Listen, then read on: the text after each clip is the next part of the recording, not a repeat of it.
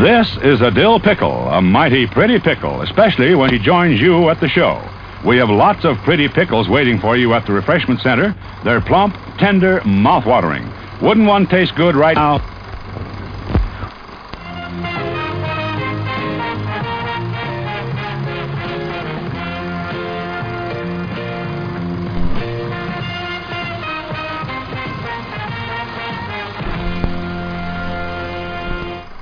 Hello, welcome once again to Halloween Boutique Psychotronic Reviews, uh, part of the Dark Discussions News Network. I am one of your co-hosts, Philip, from the state of New Hampshire in the U.S. of A., and with me in the Commonwealth of Virginia. Hey, this is Barrett. Hey, Barrett, how's it going, my friend? Going well. How about you? Excellent. Yeah, doing all right, doing all right. Uh, and the, the weekend's too short, right? Yes. Yes. Uh, For sure. And yeah, for sure. And in the uh, province of Alberta, Canada. Hey everyone, it's Sean. Hope you're all doing well.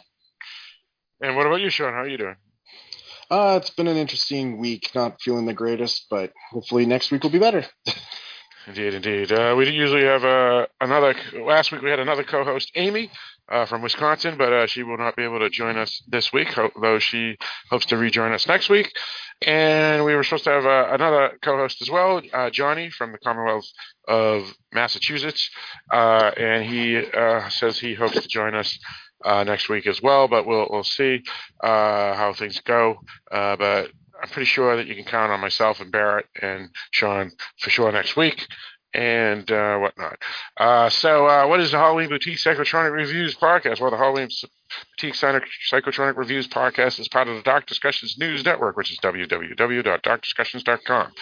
Uh, podcast network of a number of podcasts, including um, this one, but also uh, its original, the Dark Discussions podcast, which is a weekly podcast that comes out uh, every well week, and um, you can uh, find us uh, pretty much wherever podcasts are found. This podcast is under two feeds: the Halloween Boutique Psychotronic Review podcast feed, as well as the Dark Discussions podcast feed, because uh, it's dropped in that uh, feed as well.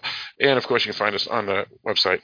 Which is darkdiscussions.com. You can email us at darkdiscussions at AOL.com or press the contact us link on the menu. Uh, it'll open up a, a mailbox and you can fill that out as well. Uh, if you want to email this podcast specifically, uh, again, use that email because the email goes to all the podcasts. However, if you uh, want to alert us that it is for Halloween Boutique Psychotronic Reviews, just write Halloween or Boutique or HBPR for Halloween Boutique Psychotronic Reviews in the subject, as well as whatever you want to talk about, and we will uh, read your email on the podcast. So if you have uh, a film that you reviewed, uh, opinions on the films we've reviewed, uh, ideas for the podcast, uh, suggestions, or anything like that, uh, email us and we will read your messages on the next podcast. Um, so, uh, besides that, uh, Sean, what else can people find on darkdiscussions.com? So the other thing you can do is when you go to the the website, you can uh, click on the Patreon button, which will take you to the Patreon uh, site where you, if you have the financial wherewithal, especially in these crazy times, uh, if you can make a, you can uh, decide to make a donation to support the podcast because everything that you do or you guys do for time and money and everything for cost of website and technology and all that kind of stuff is it's you're all doing it for free. So any financial support that can be provided by the listeners is much appreciated.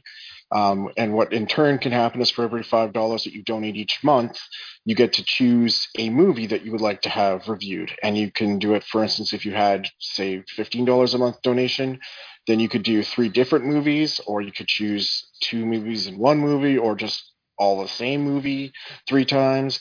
And then every quarter, you guys do a raffle, and one of those movies is picked from the list and the list keeps growing, right? So it's not like the list just disappears.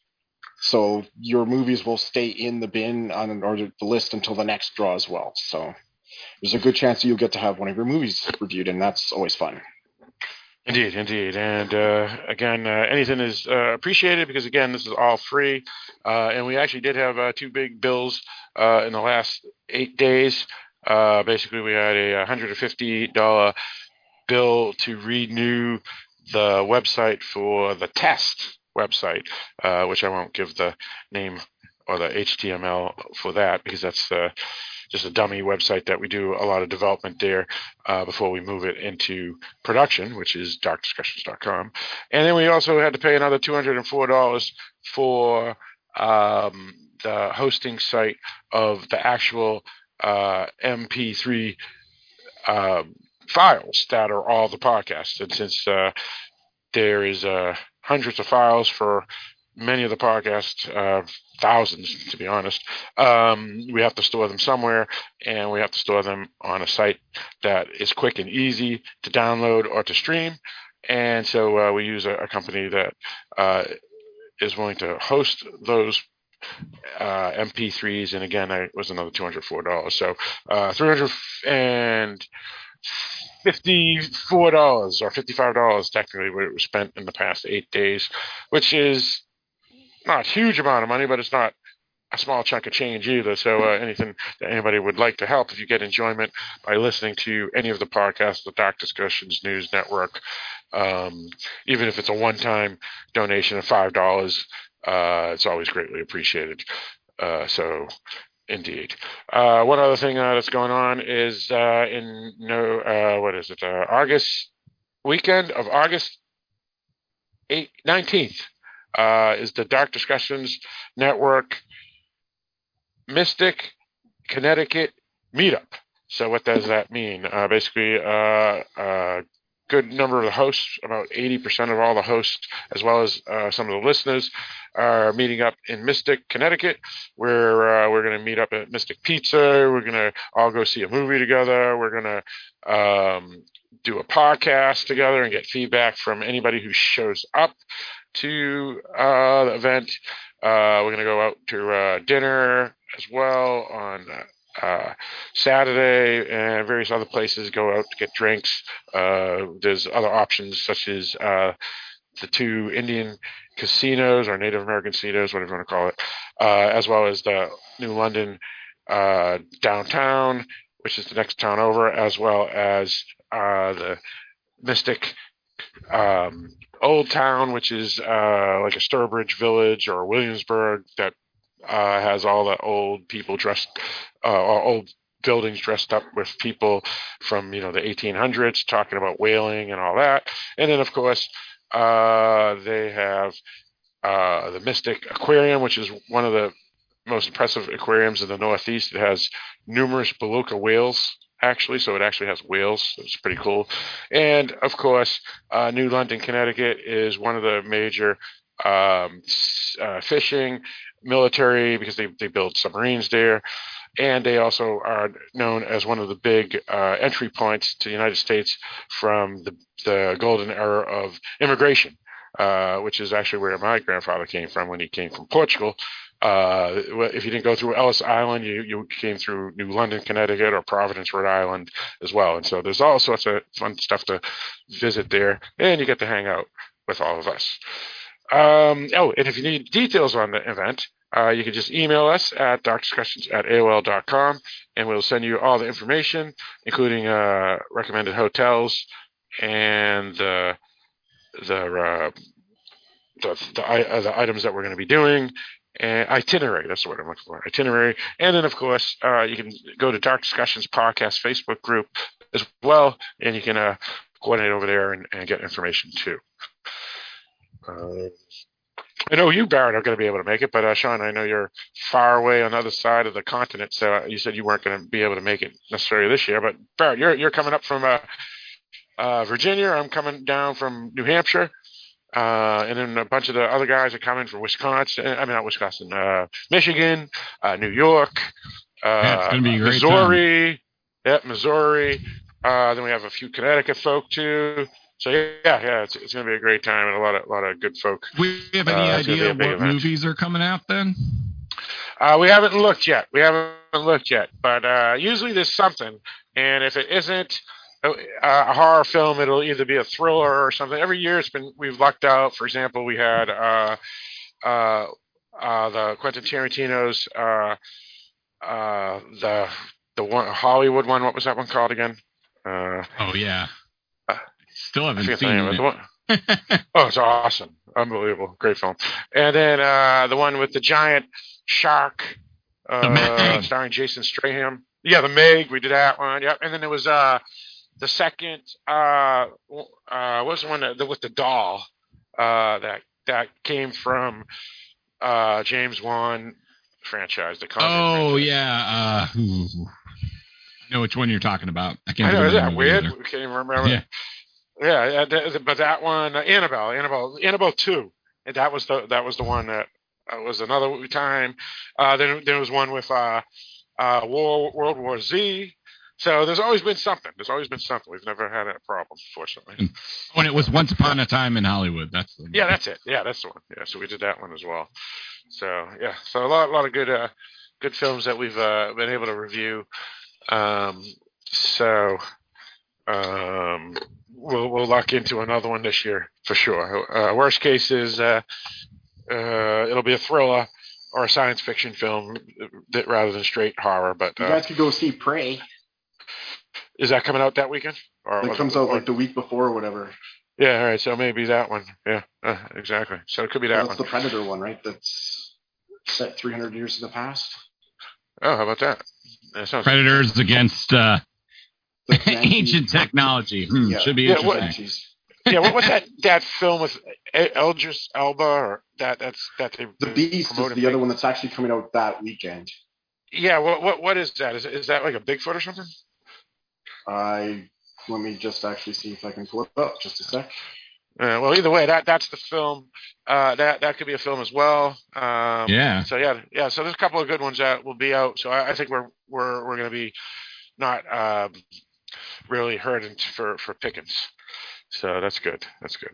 Uh, the Beast um, is the one with. If it's the one on the correct one here. No, no, maybe that's the different one. Sorry. Go on. I was looking yeah, at the, no worries, no Indian version. Indian version here. Um, let's see here. Sorry. No, no worries. No worries. Continue no worries. on. yeah.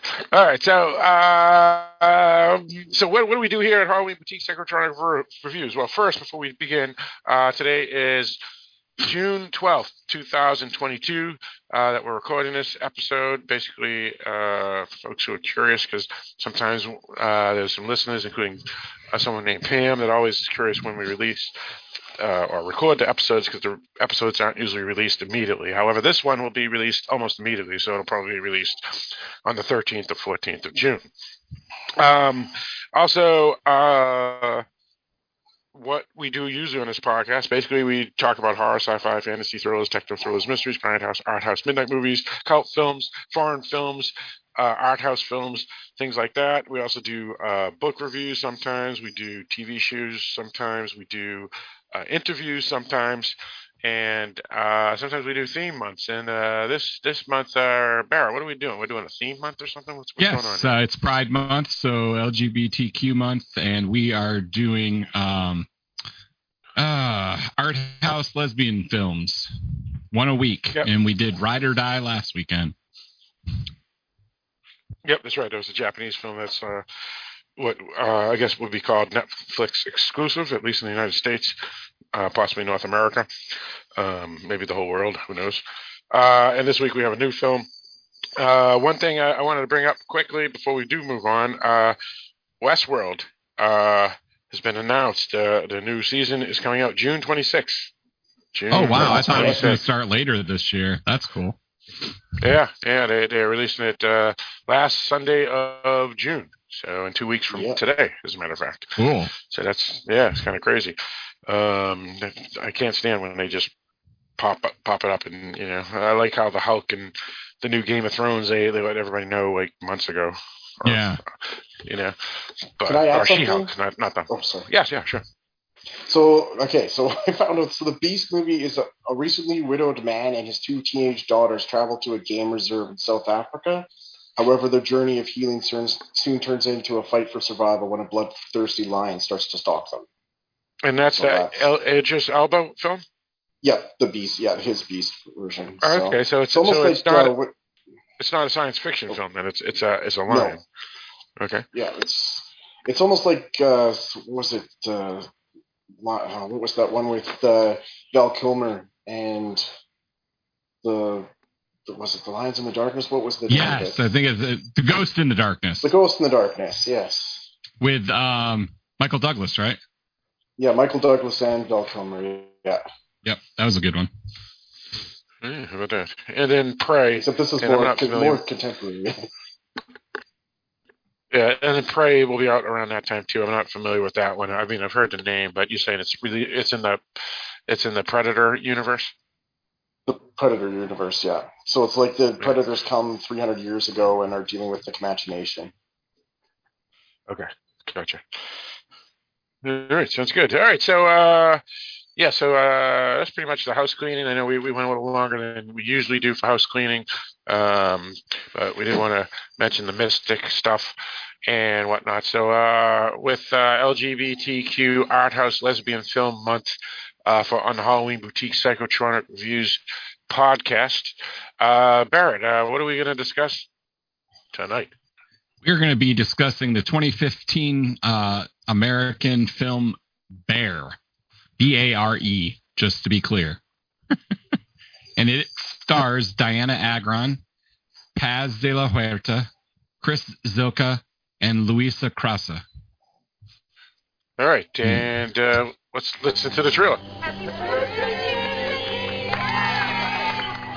They're out of whole milk. Can you call someone about it?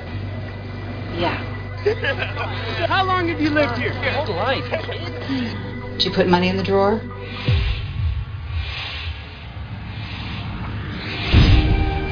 Hey, Sarah, are you okay? All of a sudden, you don't have any time to hang out. I just feel like maybe we're going in different directions.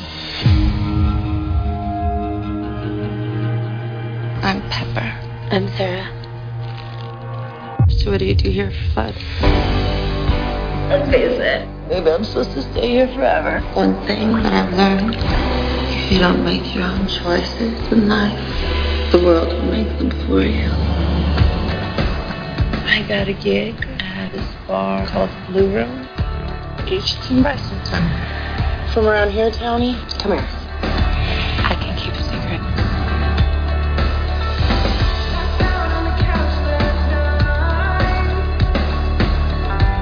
I want to take you to one of my favorite places.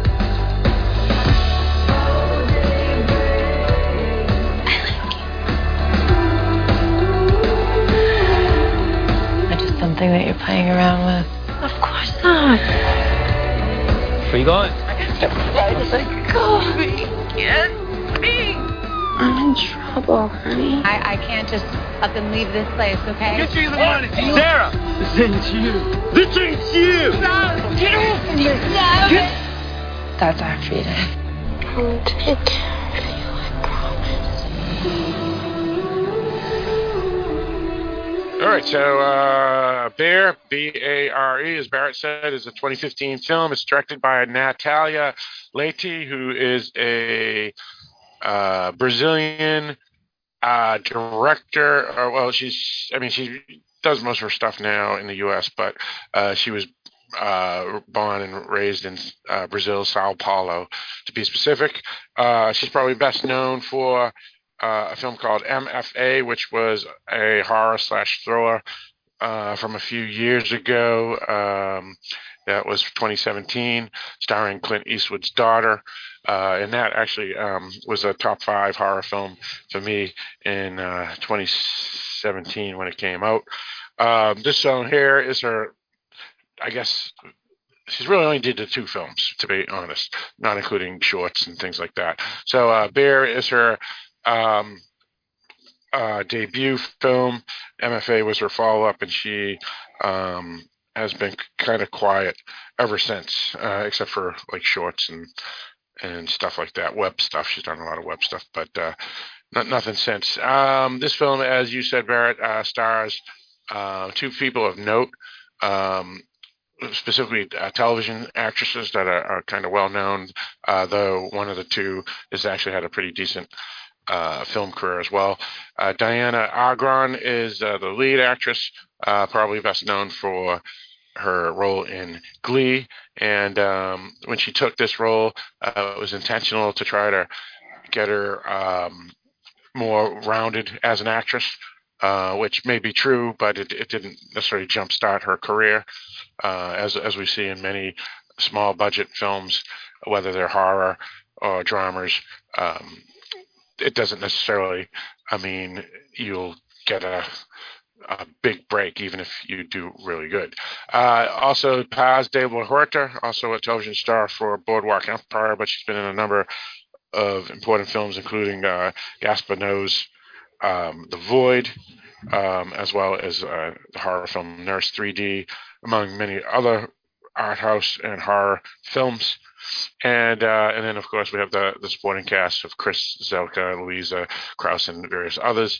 Uh, but this film is mostly a Dianna Agron and Paz de la Huerta film. Uh, uh Dianna Agron plays Sarah Barton, a uh, young 20 something, and Paz de la Huerta plays Pepper, who um, is probably in her 20s as well. Uh, but we'll explain um, why it's important that Sarah is in her young 20s versus Pepper's age. Um, that's pretty much it. Uh, I guess there. Uh, the film actually gets pretty good reviews on Rotten Tomatoes. Um, uh, depending on your, your perspective, it got it has 56 percent um, on Rotten Tomatoes, um, which I guess isn't as good as I, I would would would say it usually is, but again, it doesn't have many reviews. So it has like seven or so. Uh, it was one of those under the radar films, similar to some other films that we usually review. Uh, so let's get into our, how we heard about this film and what we think of it. And uh, I think the, the, film's most claim to fame, to be honest, was it was um, Dianna Agron's first nude scene ever, and so that was like a big thing when it first came out, um, and that's probably its notoriety. Uh, what you know, for whatever that's worth. Um, all right, so let's get into how we heard about this film and what we thought about it. So uh, let's start with you, uh. Um, I heard about it from you. Uh, it was as it's going to be our one of our weekly films, um, and I went in blind because I like seeing these blind. I don't want to know what's going to happen or even any hint of what's going to happen. Um, and I enjoyed the film. Uh, it's it's about equal to our last film. Um, it for likability for me, they're about even. There's things I like about both the films, but neither are perfect films.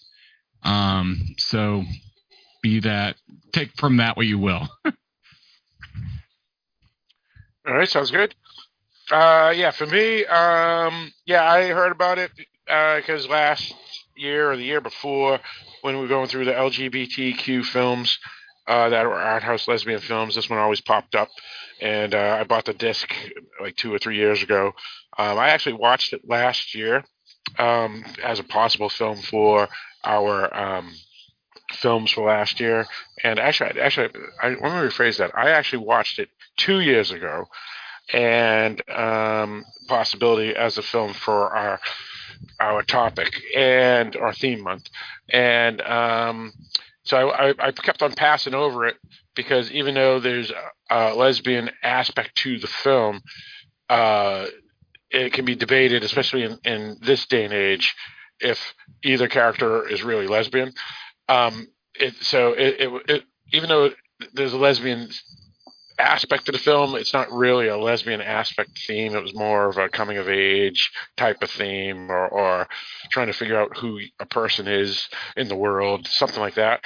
So that's the reason why I kept on passing it over because um, I didn't feel it was as strong uh, on the subject matter as some of the others.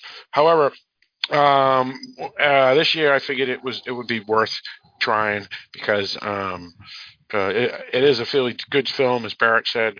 Um, not necessarily as, as great as as AWOL or Summer of Love or Summer of Sangaile, uh, but most certainly uh, as good as some of the other films that we, we've we've reviewed in the past, including um, uh, the Iranian film. I forget the name of that, um, and that was a pretty good one. And and this one's good like that, and it's good like Ride or Die as well, uh, which we did last week. Um, so I, I, like the film a lot. Uh, the two lead actresses are really good. Um, you know, they have a, a, lot of experience anyway, so so you know they're going to be pretty good. Um, uh, both of them are um, typical Hollywood actresses. Um, you know, when when when folks get these type of roles, uh, attractiveness is obviously something that is considered, and both are, are, are you know, very very attractive woman. Um, I've always been a Paz de la Huerta fan uh, because of her other art house films and um, horror films. Anyway, so this film always piqued my interest just for that. I had never even heard of uh, Dianna Agron until this film because I didn't watch Glee. Um, but all in all, uh, it's a pretty good film. Uh, I like the, the slice of life and the coming of age and, and, trying to figure out what's going on and trying to find happiness in a world that otherwise is uh, filled with ennui. So uh, I liked it uh, and I would recommend it. Uh, let's go with you, Sean. Okay, so I enjoyed it. I thought it was very well done for the cast, and I liked a lot of the different um, uses with shots, color, uh, even lighting. Uh, Set like pieces instance, too, right? I mean, Reno and yeah, stuff, right? like um, that was cool. The one thing that, like, one of the things that really popped out, and I mentioned this to you offline, was, and this isn't spoiler stuff, but like right at the start of the movie, when Paz is in the nightclub, there's a point where she is standing, and behind her, the way the lights are set up, it almost looks like she has wings. Yeah. And it's just a really interesting shot. Um, and it just, I thought they had some really, they, that kind of approach throughout the film, which made it really enjoyable. And I just, I thought, I will say I enjoy this far more than last week's movie. Again, not saying that Ride or Die was a bad movie, but it just I I had I was able to watch this without having as much cringiness as I felt last week, and I felt the characters were a little bit more, or at least the main character that we're following was more sympathetic in her journey of what was happening. So, oh, for sure, for sure, yeah. yeah. And it yeah, does have it the same level. I agree with you, and it does have the same level of drama as Ride or Die. It's just yeah. different in its approach to that drama. and right. people make better decisions or different decisions as opposed to some of the stuff we kind of questioned whatever last week, right? Right. So well, I, and, and and also both characters, flaws or not, are likable in this film.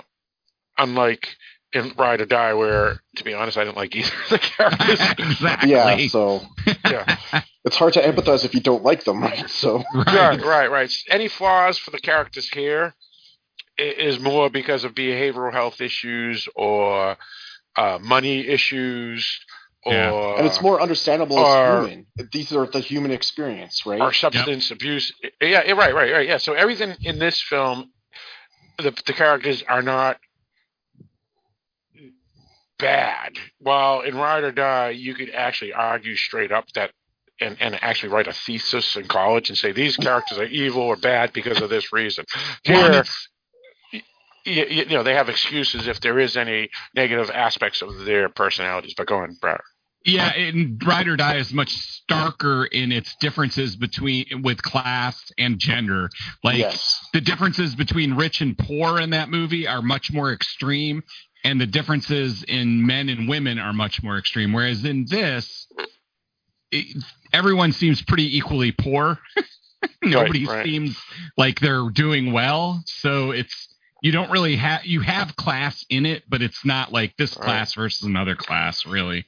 Right. No, well, and, and even, even if and even if they're not poor, eh, they're they're they're poor because they're young. Well, yeah. like for example, uh, the lead character whose name uh, is Sarah, played by Dianna Agron, is poor because you know she's just out of high school and still lives with her parents and doesn't know what to do. While her parents aren't poor, right? They're just standard middle class folk. So, you know, when when you get out of school and you have no job prospects, no uh, career prospects, you, you know, they, you know, they're, they're, just people, you know. So, um, but I, I, would concur exactly with you, Barrett. Uh, it's just small town USA versus the weirdness of what Rider guy was, was, was trying to say. Yeah, yeah, exactly. And I'd throw something out. This is also kind of a tangent thing, but uh, it's what I mentioned with you earlier today, Phil. Was the how Dianna really reminded me of like a weird cross of Natalie Portman and Allison Mack. Now, who's Allison Mack? I didn't know who that She was. She was the one who was involved with Smallville and got involved with the Yeah. cult NXIVM. NXIVM, yeah. Oh, oh, that Um, girl. Yeah, okay, yeah. But there a was good, just- it was that's a just- good analogy. Yeah. Actually, she looks a lot like this Allison Mack. You're absolutely right. Yeah. and She then when yeah. she wears the makeup, she looks just like Natalie Portman. And Yeah, that's like yeah. that's what I was noticing a lot through the film, what I, which I Yeah. mentioned to you. So I wasn't sure if it was just me being my weird brain or Yeah, yeah. If Well, because like Natalie. Portman is well known, uh, obviously, for a lot of reasons, but she's really attractive, and Yeah. she definitely knows how to wear her makeup really well. I mean, she's every time you know she's just like she's like say Taylor Swift. She she just has this. Taylor Swift always has red lips. You know, that's she, her claim to fame, and and this. Port, Natalie Portman is, is like just someone that is ma- knows how to wear makeup Very exactly put together. Yeah. right, exactly. And so when Yeah. when our character uh, Sarah puts on makeup when she goes to the club, she immediately looks like like a, a, a Natalie Portman, you know, like that really put together hot. You know, you know, and, and and so that makes sense completely. And when she doesn't have the makeup on, and now I look up at when she told me who Allison Mack was, and I looked her up as well. She looks like Allison Mack when she's not at the nightclub. So when that's she's a normal. right. Yeah. Yeah. Well, not well, not not normal. Not normal, sorry, but just like when she's not When she's just to in the club. everyday, just everyday, everyday life. Yeah, yeah, exactly. we got you. We knew what you meant. Just want to be clear just- to I just- everybody out there, though. Yeah, yeah, yeah, exactly, exactly. And we already may get uh, hate mail because I said Natalie Portman's hot, so who knows? Um, so, um, all right, so let's get into. So it seems like uh, we all uh, feel thought this film was pretty decent. Some of us may have liked it a lot more than others, but uh, all of us uh, appear to give it a thumbs up for sure. Uh, and we'll discuss, you know, is it really an LGBT film?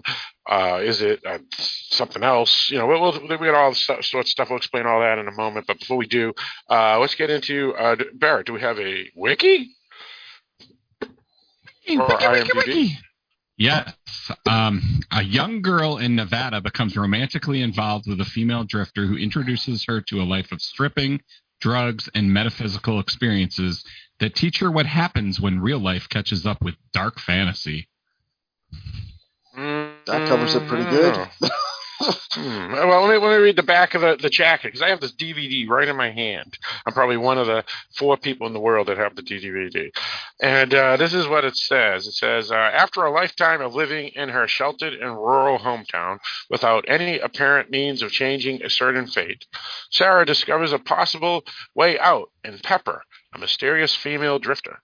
Through Pepper's influence, Sarah is motivated to take a job at a highway strip club where Pepper sells drugs. Underneath Sarah's search for freedom in her discovery of love. But as their friendship develops into a romance, Sarah's life veers further away from what it was.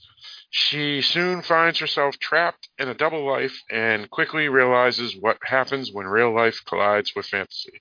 So it's kind of similar to what you said, Barrett, but a little longer.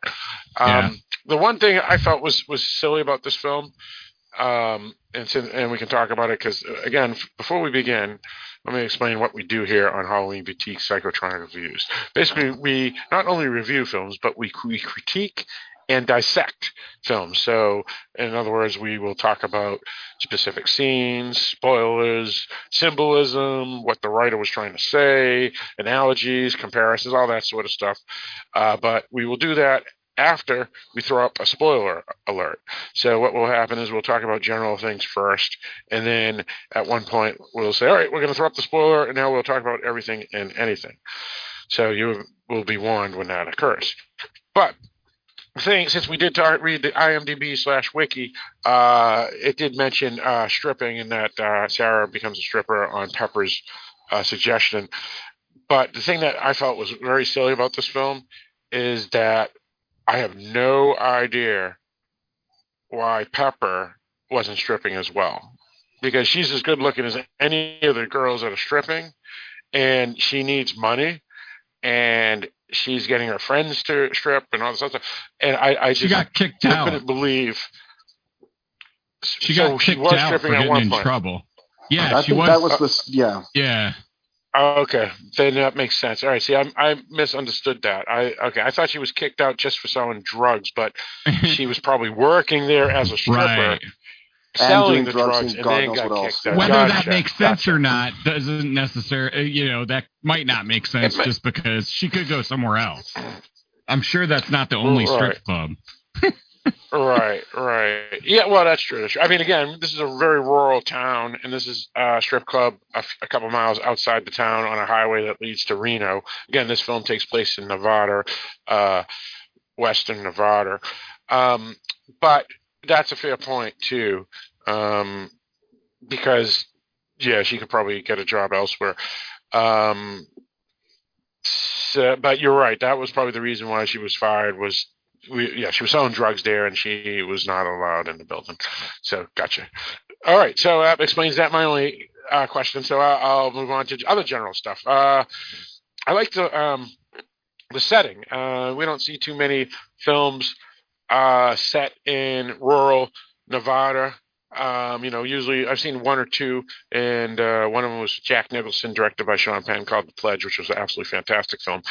Uh, but generally, you don't see films take place in rural Nevada unless um, they're they're really a film about Las Vegas or, or Reno or something like that. So I kind of like that aspect of the film, uh, the setting. And again, this setting too was similar to uh, another film we did, Barrett, uh, two years ago for this theme uh, called AWOL, which is um, poor, broken down town. Uh, AWOL took place in Wilkes-Barre, Pennsylvania. This one takes place in um, a town in in Nevada. Um, and I- I don't even know the name of And you're town. right. It's kind of an in between type of area. Like usually you get farther to the north or or just Vegas and Nevada or towards the border to the south. You don't usually get, you know, Yeah. anything in that area that's rural. Yeah. I like the way they chose to shoot it though, in the sense that it like it has like a desolate beauty to it, Yeah. Yeah.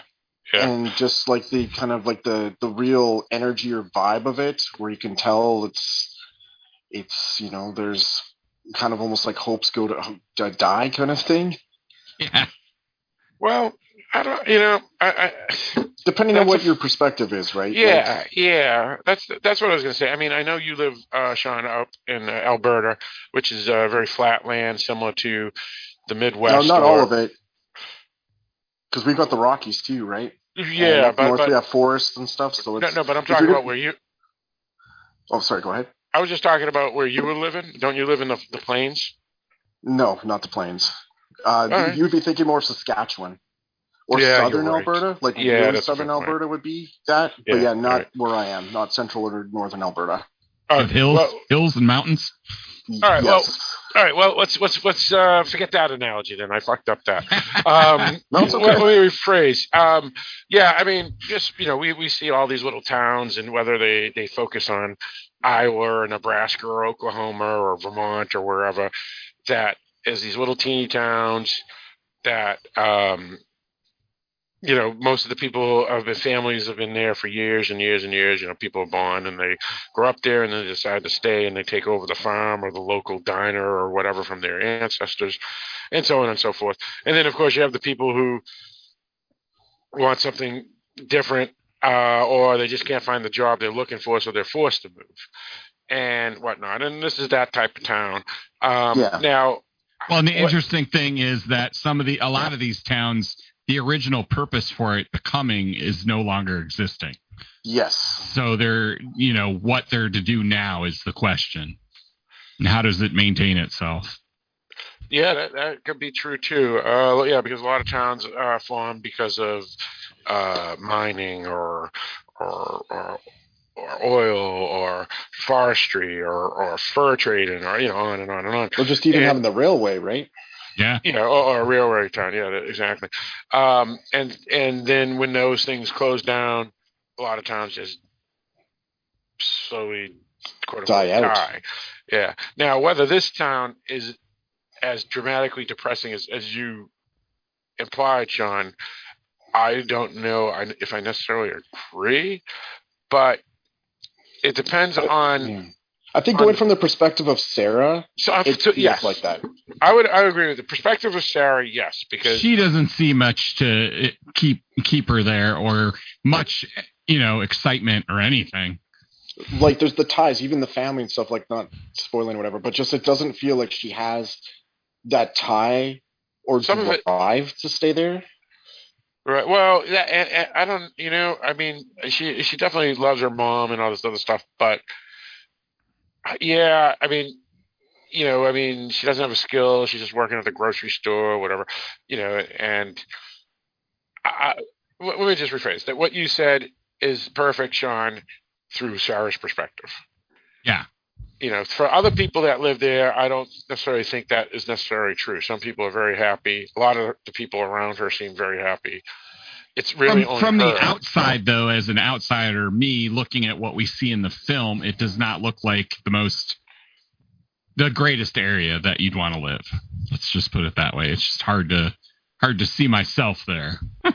Yeah. Well, it, it's yeah, and again, I guess that's a matter of perspective. See, uh, you know, I like rural, middle of nowhere, flyover country type stuff anyway. So, You too, but I want trees, more trees and stuff. That was more deserty. oh, oh, oh, you're so to talking me, about it you're seems talking more about forlorn.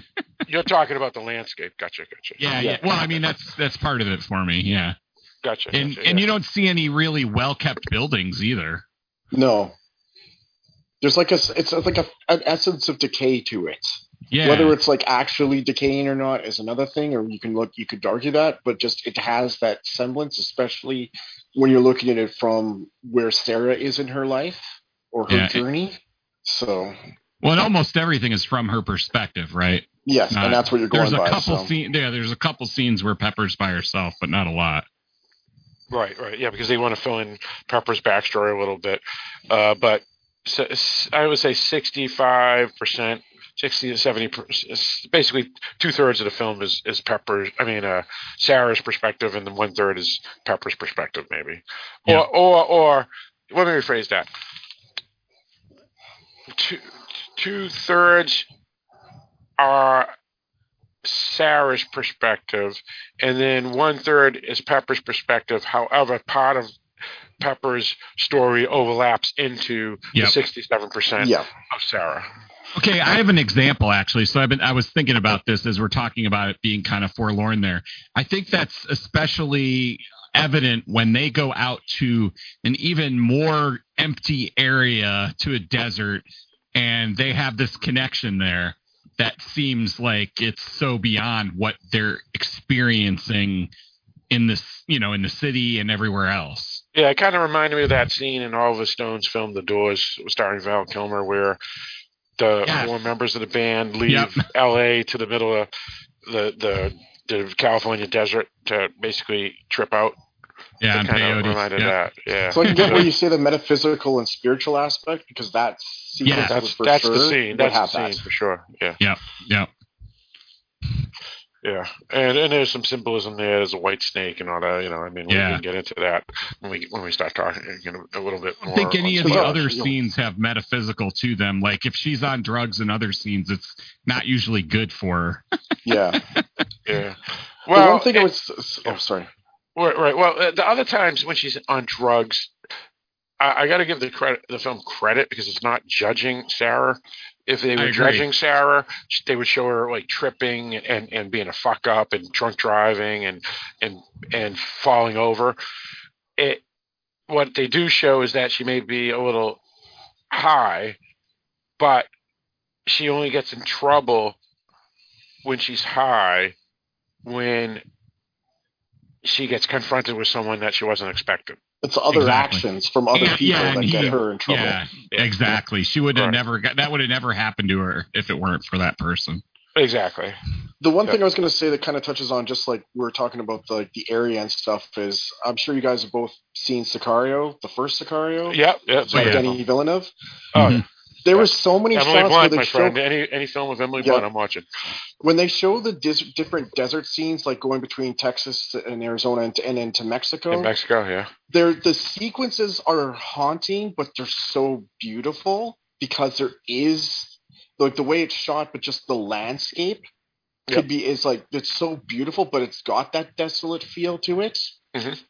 and it's just and so that's that's something that I would say is comparable in this is just kind of getting that kind of feel where the land itself is beauty and like and like when you go to different places across the continent or whatever, all the different terrains and stuff can be very beautiful, right? It's Yep. but you may have a lean more to mountains or to lakes or rivers or to oceans or whatever, right? It just depends on the person. But Yep. there's an aspect where it feels like that's spe- that's spiritual metaphysical when you're looking at the desert Well, because you're that- left to your your own devices or whatever, right? Sure. No, no, no, that's a fair point, and that may be one reason why they, they chose this location. Uh, but I, I do have to say, uh, one thing as as me and Barrett have noticed doing these art house lesbian films, and is and one reason they're art house, and specifically art house, is because they're usually low budget. Um, is your number one, and this happens in horror films too, even though all those old Roger Corman films, the, your number one special effect is location, location, location. So if you don't have money, your best locate your best things will be the location. So for example, in AWOL, when they did a lot of the, the scenes that weren't necessarily focusing on character development, but just, you know, uh, the scenes between major things. So when the two girls in that film, or woman if you prefer, um, are walking the train tracks, they show them uh, walking by an old dilapidated factory and, and old train cars with graffiti on them and stuff. And all that stuff wasn't built for the film or put there for the film. It was already there Yeah, so take advantage of it. and take advantage exactly. And this film does the exact same thing uh, with the advantage of taking of, of the buildings, the desert, um, as well as the casinos when, when, when they Yeah. go to Reno too. So the big yeah, contrast in and the, colors too. and stuff, right? In the lights, because there's like a it's like almost a gray, like kind of dull color when you're in this like in the town, but when you go to Reno, it's the lights, the bright, bright, vibrant lights, right? Yeah, but I've got to give him credit, even though that's absolutely 100% true, and and that was absolutely intentional by the director.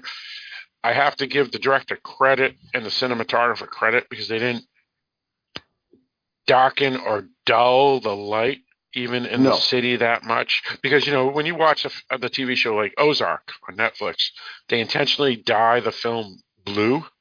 And so it's just this weird color and it bothers me. And you know it's that's just not how it is.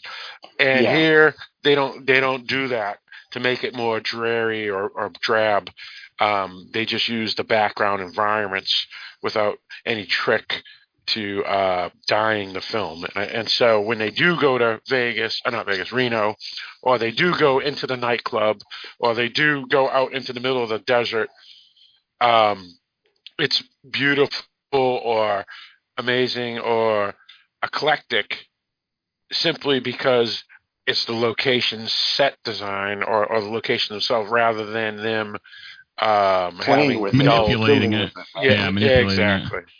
Yeah, yeah. So, so you, you Barrett said in one word, manipulate. That I just uh, was a blowhard for the last five minutes. so yeah, it's it's true, it, absolutely. Uh, and I love that about this film is that It gives the it more of a genuine were- feel, right? Yes, Absolutely. Yes. One, one one thing I've always was upset about Ozark was the dull of the of the col- the tinting eh, because Yeah. it took away some of the reality I felt. But but this this here there was none of that. You know. Even So the that club was great. scenes in this, you're right. Even the club scenes feel real because they're not. Yeah. They don't feel like they're artificially making them look a certain way. Right. Well, and and and the the costume designs in the clubs and stuff because you, you have have the the the the ladies that that are dancing in the club uh when they're not dancing and they're just out in the crowd. They have like um like fluorescent pink dresses and, and so so that there's a lot of bright colors and stuff and so um all that takes away from you know they have satin red colors on bars and things like that. So it takes away the drabbiness of the town when she goes into the club. And again those clubs are exciting and whatever anyway but you know just because they're nightclubs or, or whatever but it's also a reflection on her personality sarah as well because when she leaves the outside world in the towns she's in, and she goes to either the casino or she goes to the club that she's now dancing, and even even the interesting uh, sand colors of, of the desert when she trips out on peyote. Those are a reflection on her per, her her emotions of that moment, kind of, sort of. You know, eh, the, the exciting yeah. colors of the club. She's she's happy. She's she's making money. She's being wild or whatever. You know, the the lights in the casinos, the the being tripping out in in the the desert. You know, it's she's becoming somebody that is exciting in her eyes, even if it may be uh, irresponsible in some cases, or not real to her. Like it's not really who she is. Right, right, right. Or or she dis- discovers that she's more than what she was. You know, yeah. it, it is partly her. She, she has multiple aspects of her life you know, and she just now has to put them all together and be all those things without um, either being exploited, uh, exploiting herself, or being exploited by the ennui or morose of life. You know. Yeah. So I don't know. Um, what else do we want to talk to spoilers, about? Though. Unless yeah, yeah, let's just talk spoilers because we have been talking a good amount. That's well, we can now talk about everything, and anything. Yeah, um, Barrett, you're still there, right? Okay, good. Yep. Um, Sorry. All right. So, so, yeah, no worries. All right. So uh, just to set up, uh, Sarah is a young woman just out of high school. Maybe it doesn't really say how old she is, or at least I didn't get it, but anywhere between 18 to 22, 24. I don't know, somewhere in there, and she is. Uh, uh, a woman that lives with her mother and stepdad, I think. Uh, yep. or her, yep, that's what I got, stepdad. Yeah, and and and I think isn't there a sister there too, or something? I can't remember, but there may be siblings. I can't remember. You'll you'll let me know. Um, but her father, she was very close to, and uh, her father used to own a shop that is now closed. Uh, but she goes to the shop a lot because uh, it's a place that reminds her of her past as well as a place to just, I guess, get in her own zen as well. Um, and uh, she works a, margin, a menial job at a um, local grocery store. Now, who are all these these these women she she knows? Are they none of them are siblings, are they? Or but they're always yeah, at her house. They're friends and stuff. Yeah. Yeah. All right. That's what I got. Was there was okay. Th- yeah, that's right. Yeah, and doesn't doesn't her stepdad like own the grocery store or something? Yeah, or, or he, know, he, he yeah, knows people so he, that can get her jobs at different grocery stores and stuff like that. Yeah, it's yeah, weird. Yeah. Because isn't he also yeah. do real estate, or was I missing out screwing that up? Yeah, that, I, I you thought he, she kept taking down the did real estate, or is it or he's a general contractor or something like that. Yeah, and but, he just has yeah, a lot he, of contacts. Yeah, yeah like for the small towns, right? Yeah. So that's kind of like where he's a force in this town based on whatever yeah. his career and stuff are. So, right now, I'll say my opinion. I consider her stepdad and her mother good people. Yeah, now, whether or like not Sarah, yeah, now whether or not Sarah can get along with them or not, you know, that just may just be personalities. But I don't think they're villains, is what I'm saying. No, she gets around. Well, I, I she gets along with them like every person that age with parental figures. Sorry, Sean. Go ahead. And then keeping in mind that she's yeah, and just keeping in mind that you know she's lost her dad, so there's always going to be that kind of a tension or whatever yep. with whoever comes in new, right? Even if he's like well-meaning and stuff, it could still come off as abrasive or pushy or something combative to her based on her right. perspective. So it doesn't. again, I don't think they're bad people. I don't think she's a bad person. I think it's just the the situation, the setting, the age, all that kind of stuff plays a factor, right? Yeah, she's trying yep. to grow, and he's trying to help her, and yeah, there's always that yep. tension between those things, and he's not really her father, and yeah, all that stuff. Yep. Exactly. And she has a boyfriend, and she has a, a group of uh, women that she's close to, as well as their boyfriends as well. Um, she kind of seems and, disinterested in her boyfriend too. Yeah, Yeah. there's in, interesting stuff about his qualities that kind of like uh, this. This doesn't. This maybe this was just me, but it there's I had a sense that she was a commodity to a lot of the people that she was around, whether it was her boyfriend, whether it was Pepper in a way, whether it was the club, whatever. Like the, the a lot of the interactions was like it wasn't. I don't think she felt that they were seeing her for her, but what she Well- could do for them in different aspects. If that makes sense. I Well, don't know that I, I- agree I- with that. Yeah, I Okay. want I want to say that out of all the things you said, the the club I don't think used her any more than any company would use their employee. In other words, they're giving her a job and she's giving them her her uh, abilities, and they didn't really.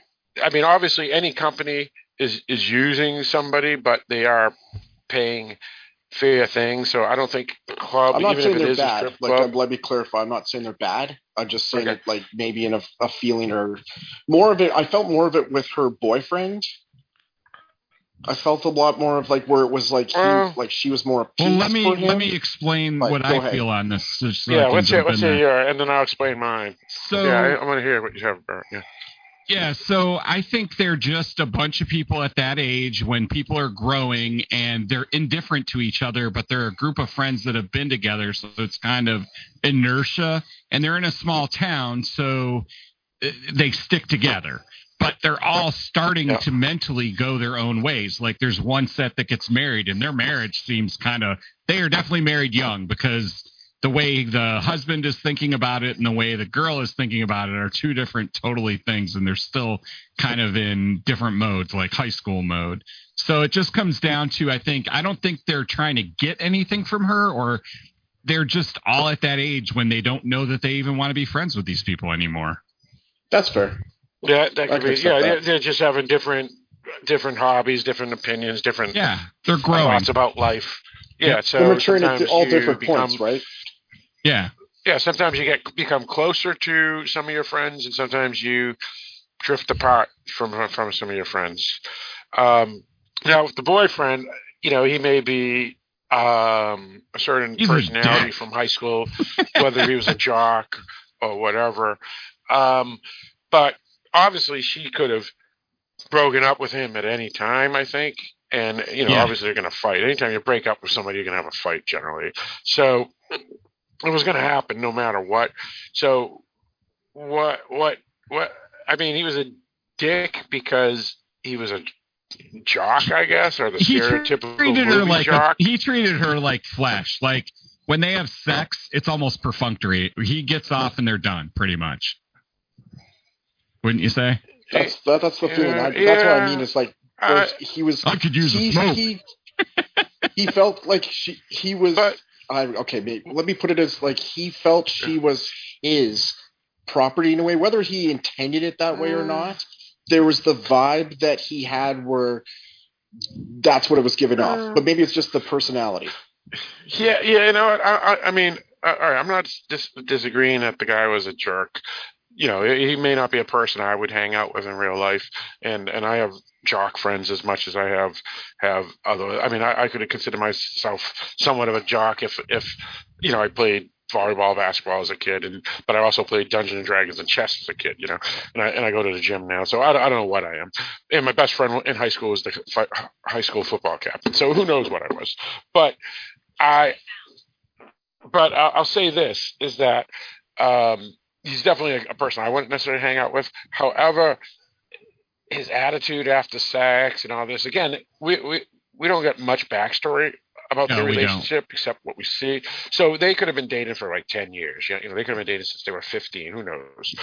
Um, so they've probably had sex hundreds of times. So well and it is in the point- back seat of a car it's not like you want to spend an hour doing it back there right right right right yeah so so you know i mean i mean everybody's had a girlfriend that says hey you know that says uh you know you're in the garage or you're in the back alley or in the back of the car or you're you're wherever and say hey let's do a quickie and you do a quickie and it's not really that romantic but you know you do it because it it's entertaining and you know you get the you get the the Uh, adrenaline rush yeah or that whatever you want to call it right yeah. and and then afterwards, you know, you just pull up your pants and she pulls up her skirt, pulls down her skirt, and done, boom. And then you go, all right, let's go uh, get a get a beer at the nightclub, or let's,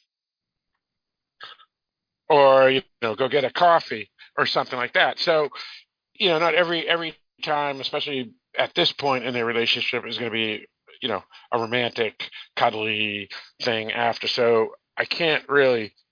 Here's where I I can fault him for uh, one thing.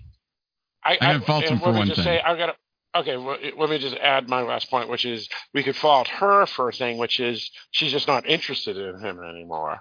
So. Maybe she should just break up with him, you know. But go on with your point, Barrett.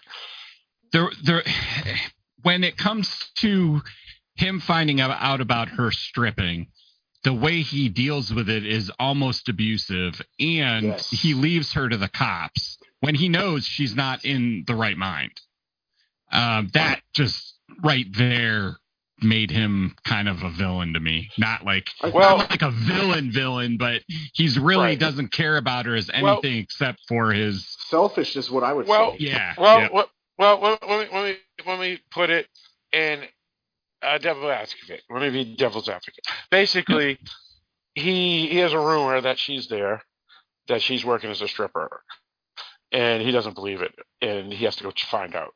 And then when he finds out, he feels betrayed because why didn't she just break up with him before? Or so. in, other, in other words, if that was your significant other and she's doing that and you weren't expecting it, or she didn't tell you in advance, or you didn't know in advance, and you find out the way he found out, even even if he did act a way that you would hope he wouldn't, if you're put in that situation, sometimes you just have emotional breakdown or anger or whatever. As you know, we've all experienced something where we, a few days later, it's like, you know, didn't she probably break shouldn't up have with him acted before way. that?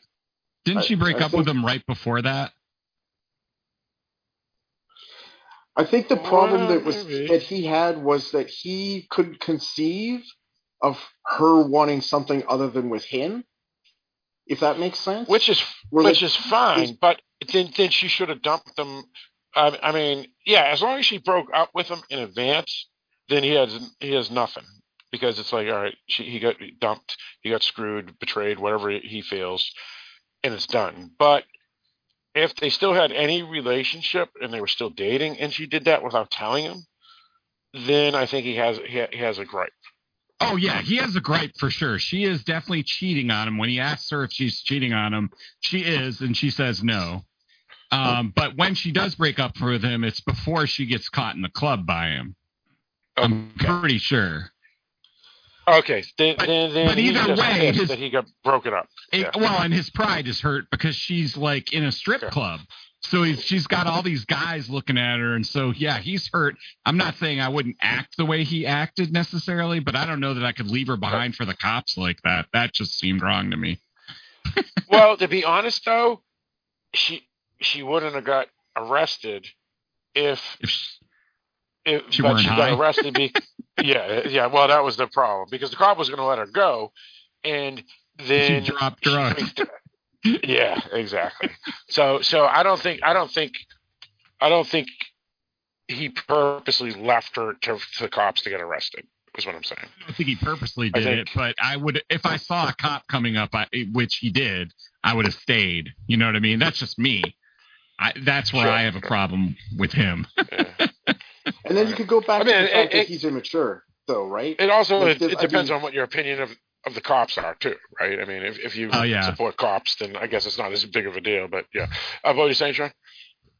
No, I just again like they I would I was as I was watching and how he reacted to things, he seemed immature. Oh yeah, And but I think they are that was the big thing, right? Like they're young, right? So again, but you have people who can mature at different points, right? Like earlier than others or later Yeah. than others, right? And it seemed like Yeah, especially They were women. at different Women points, mature sure. quicker than guys, right? Way I mean, we all quicker. Know. So I think that was But, part yeah, of the thing too, right? That I was trying to keep in mind is that yes, it's easy from an adult, an Perspective. old Yeah. man perspective to say you would hope you would do things differently, you respond differently, but But but again, Again. again, she but again, you could argue that she's a complete default because the moment she started hooking up with with with uh, with Pepper, yeah, with Pepper, and then stripping, she should have broke up with him immediately and say, uh, "I've decided I'm, I'm not, I have no more interest." But she didn't. So you could argue that she's uh, that's her immaturity, which is as bad as any immaturity he showed. Oh yeah, am I right? Well, so, she, yeah, didn't tell she didn't tell me was fault. And she didn't tell him she was stripping, which I think is a pretty big deal in a relationship that you'd want to know about. N- never mind that that she's cheating on him. Right. Right. So and doing drugs. And doing uh, drugs. Right. Right. And doing drugs because he's clean. You're right. Right. right. Exactly. And, and so so again, we could argue that she's was pretty bad to him as well. Yes. I well, you could just that. say that these, these these are faulty humans. Well, well, no, I, I, I like what Barrett said. They're just young, stupid kids. Yeah, I mean, I did similar stupid things when I was that age. You know, yeah. I mean, I mean, what, what, you know, they they they did some. They were just immature. So, you know, I mean, they, yeah, they are stupid things for sure, as you said, Sean. But uh, based off of their age and immaturity, I guess I could we could we could forgive them a little more than say if they were thirty years old or 26 years old and they or 40 like or so 40, the decisions yeah. were different than the ones that were made in ride or die for instance yes where those decisions were much different and they were much those were those were immature those were insane yeah. yes so you could so that yeah yeah yeah the, yeah no one in this film was was a sociopath Right. Everybody, everybody, if they had any issues, it was just uh, normal behavioral health issues. Yep. Just character flaws that yeah. people have. Everybody right? has, yeah. Yep. Yeah. So yeah. that's where I was kind of like where I was going with the fault. Like I know you you said it better, Barrett, but that's where I was going with the fault thing. Is like there's the character flaws that humans have, and we have we maybe have them differently between the people around us or whatever, but we all have character flaws one way or another, right? Yep. Oh, for sure. Victor. And then you put yeah, those, compound yeah. those with immaturity and being That's young seven deadly sins. You're, you're feeling invincible and stuff, right? Like it just compounds yeah. or whatever to it. So. Right. Well, yeah. I mean, I mean that that's that's why you know uh, Dante or, or, or, was it Thomas Aquinas or, or it could have been both of them. Uh, you know, summed it up with the seven deadly sins. You know, uh, jealousy, pride, gluttony, sloth, um, you know, on and whatever the last three are, and and uh, that's that's what these characters everybody has. Unfortunately, uh, the, the seven deadly sins are, are the are the seven things that everybody has has to fight every friggin' day, and this film here, like regular people in real life, you know, you fall off the wagon every so often. You know, I was got angry today about something or I got jealous about something today or I saw a girl you know at the at the theater and so said wow she's hot you know so so you, you know you get you hit you hit them you hit all seven of them pretty much every day you know I you mean make bad choices crazy. sometimes and, yeah and and and even if they're not bad choices it just you know little slips you know and this film shows all of that and again when you're young and stupid it's going to happen even more you know yeah, because so, you don't know you, the uh, boundaries are larger for you. right, and, and also it's constricted. On, right, right, and and even though we don't know, we know Sarah's background, and a lot of it is just ennui and we, the reason why she's the way she is. But you know, um, Pepper, we don't really know anything about her backstory, but we can gather it was either one of two. One, she was just a rebel and eventually her family just couldn't handle her anymore and, and she left or she came from you know quote unquote white trash and so she never had the the life of say someone like Sarah never mind any of us where she had opportunities that we take for granted, you know? And so that's why she got into stripping and that's why she got into selling drugs, you know, and that's why she got into who knows what else she's done to try to survive in a, in a world that a young woman that doesn't have any skills or family or home that she can go to, you know? Well, you can see how people um, can get um, pulled into something like that, right? Because it's the same, yeah, I think, the idea of where people getting into crime, right? It's You're Yeah. you're not always an evil person, but it based on circumstances, you have to do stuff to survive, and you make make choices that other people don't, right? Right. But you know, there's Well, it's not like and- and you're not just you're just evil person, whatever. Well, and that's what's good about Pepper's character is when she does quote unquote bad things, it's it isn't things like like when she breaks into um, Sarah's dad's uh, old shop, she's just using it for shelter. She's not there to steal stuff and take it with her. You know, she the things that she does that are bad are basically to survive. So Except I think she took stealing. Sarah's shirt, Yeah. the white T-shirt. Yes, yes, she did say that. Eh, right, but you're, you're sorry. But it Yeah, wasn't yeah, wasn't so- anything so of we'll- value. Like it wasn't valuable Right, right, antiques or anything like that were in the right. store. That's right. Right, exactly. She, she it was she didn't break into rob. Put it that way. She just Yeah. broke in to sleep on the couch, and then she saw a T-shirt and, and needed a new shirt. She stole It's just like food. she stole food, but she was hungry. So Right, right, right, right. Yeah. So yeah, and again, when she we were saying she stole food, uh, it, yeah, it wasn't like um those those people that are breaking into you know the Walgreens in San Francisco and just taking whole shelves of stuff. You know, people Yeah, taking it's like because pounds needed of to meat. right, right, exactly, or, or TV. You can have much more of an and, and understanding cologne. for these situations, right? Yeah. Because it is was- that hers was just, survive. Yeah, hers was just immediate survival, and some Yes. people are just going out to grab steaks because they can't afford steaks. Right. Right. Right. Yeah. Wh- While while while Pepper was doing it specifically for necessity versus say my analogy of the, of the people that go into Walgreens and, and just pull all the cologne and perfume off a shelf and walk out the door with it. Yeah. That's a little different. Um.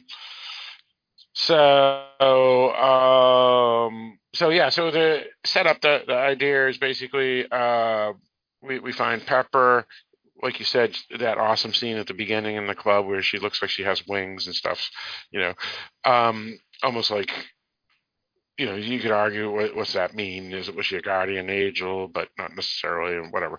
But well, but either way, the point is, is that um, she breaks into that old shop of her of Sarah's dad. Sarah goes there for her Zen moment, or to you know remember her own father, and she finds Pepper sleeping there, and rather than getting upset, they become friends, and eventually.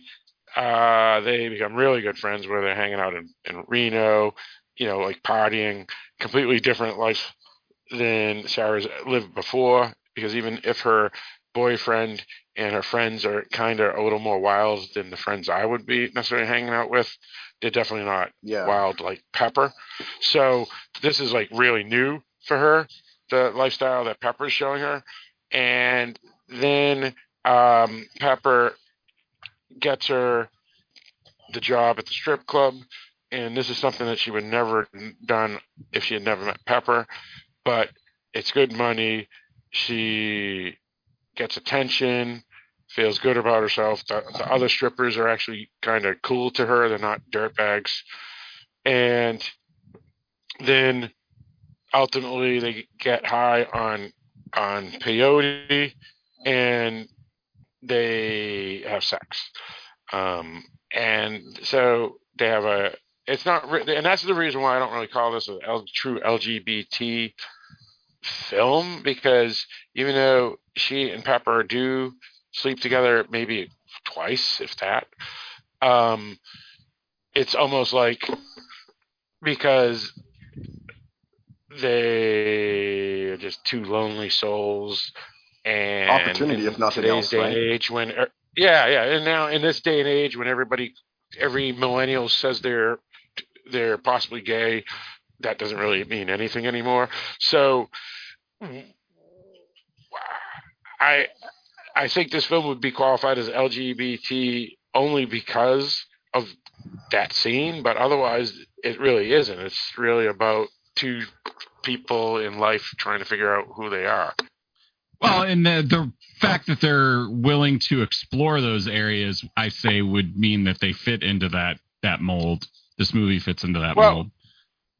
Well, that's true, uh, just for that fact, for sure. Yeah. yeah. But I mean, it's not the focus of the film by any Not- means, no, and but it's not so by any stretch. small. I mean, the reason it's it's a it's important because you know there's not many films that show something like that unless it's like a midnight movie from 1975 uh, or a porno. But um, the it, but also I don't even, even even though they both did it, meaning they did- they both had lesbian sex. I I don't know if technically either of them are truly bisexual in the sense that I don't think I could see Sarah's character never being with another woman again in her entire life, and that was just experiment. You see what I'm saying? hmm I don't know. Um, so the film um, is kind of awakening for Sarah, and then we find out that she kind of cuts off her boyfriend and her old friends, and they kind of disown her anyway because they find out that she's a stripper, so all her friends look at her as trash.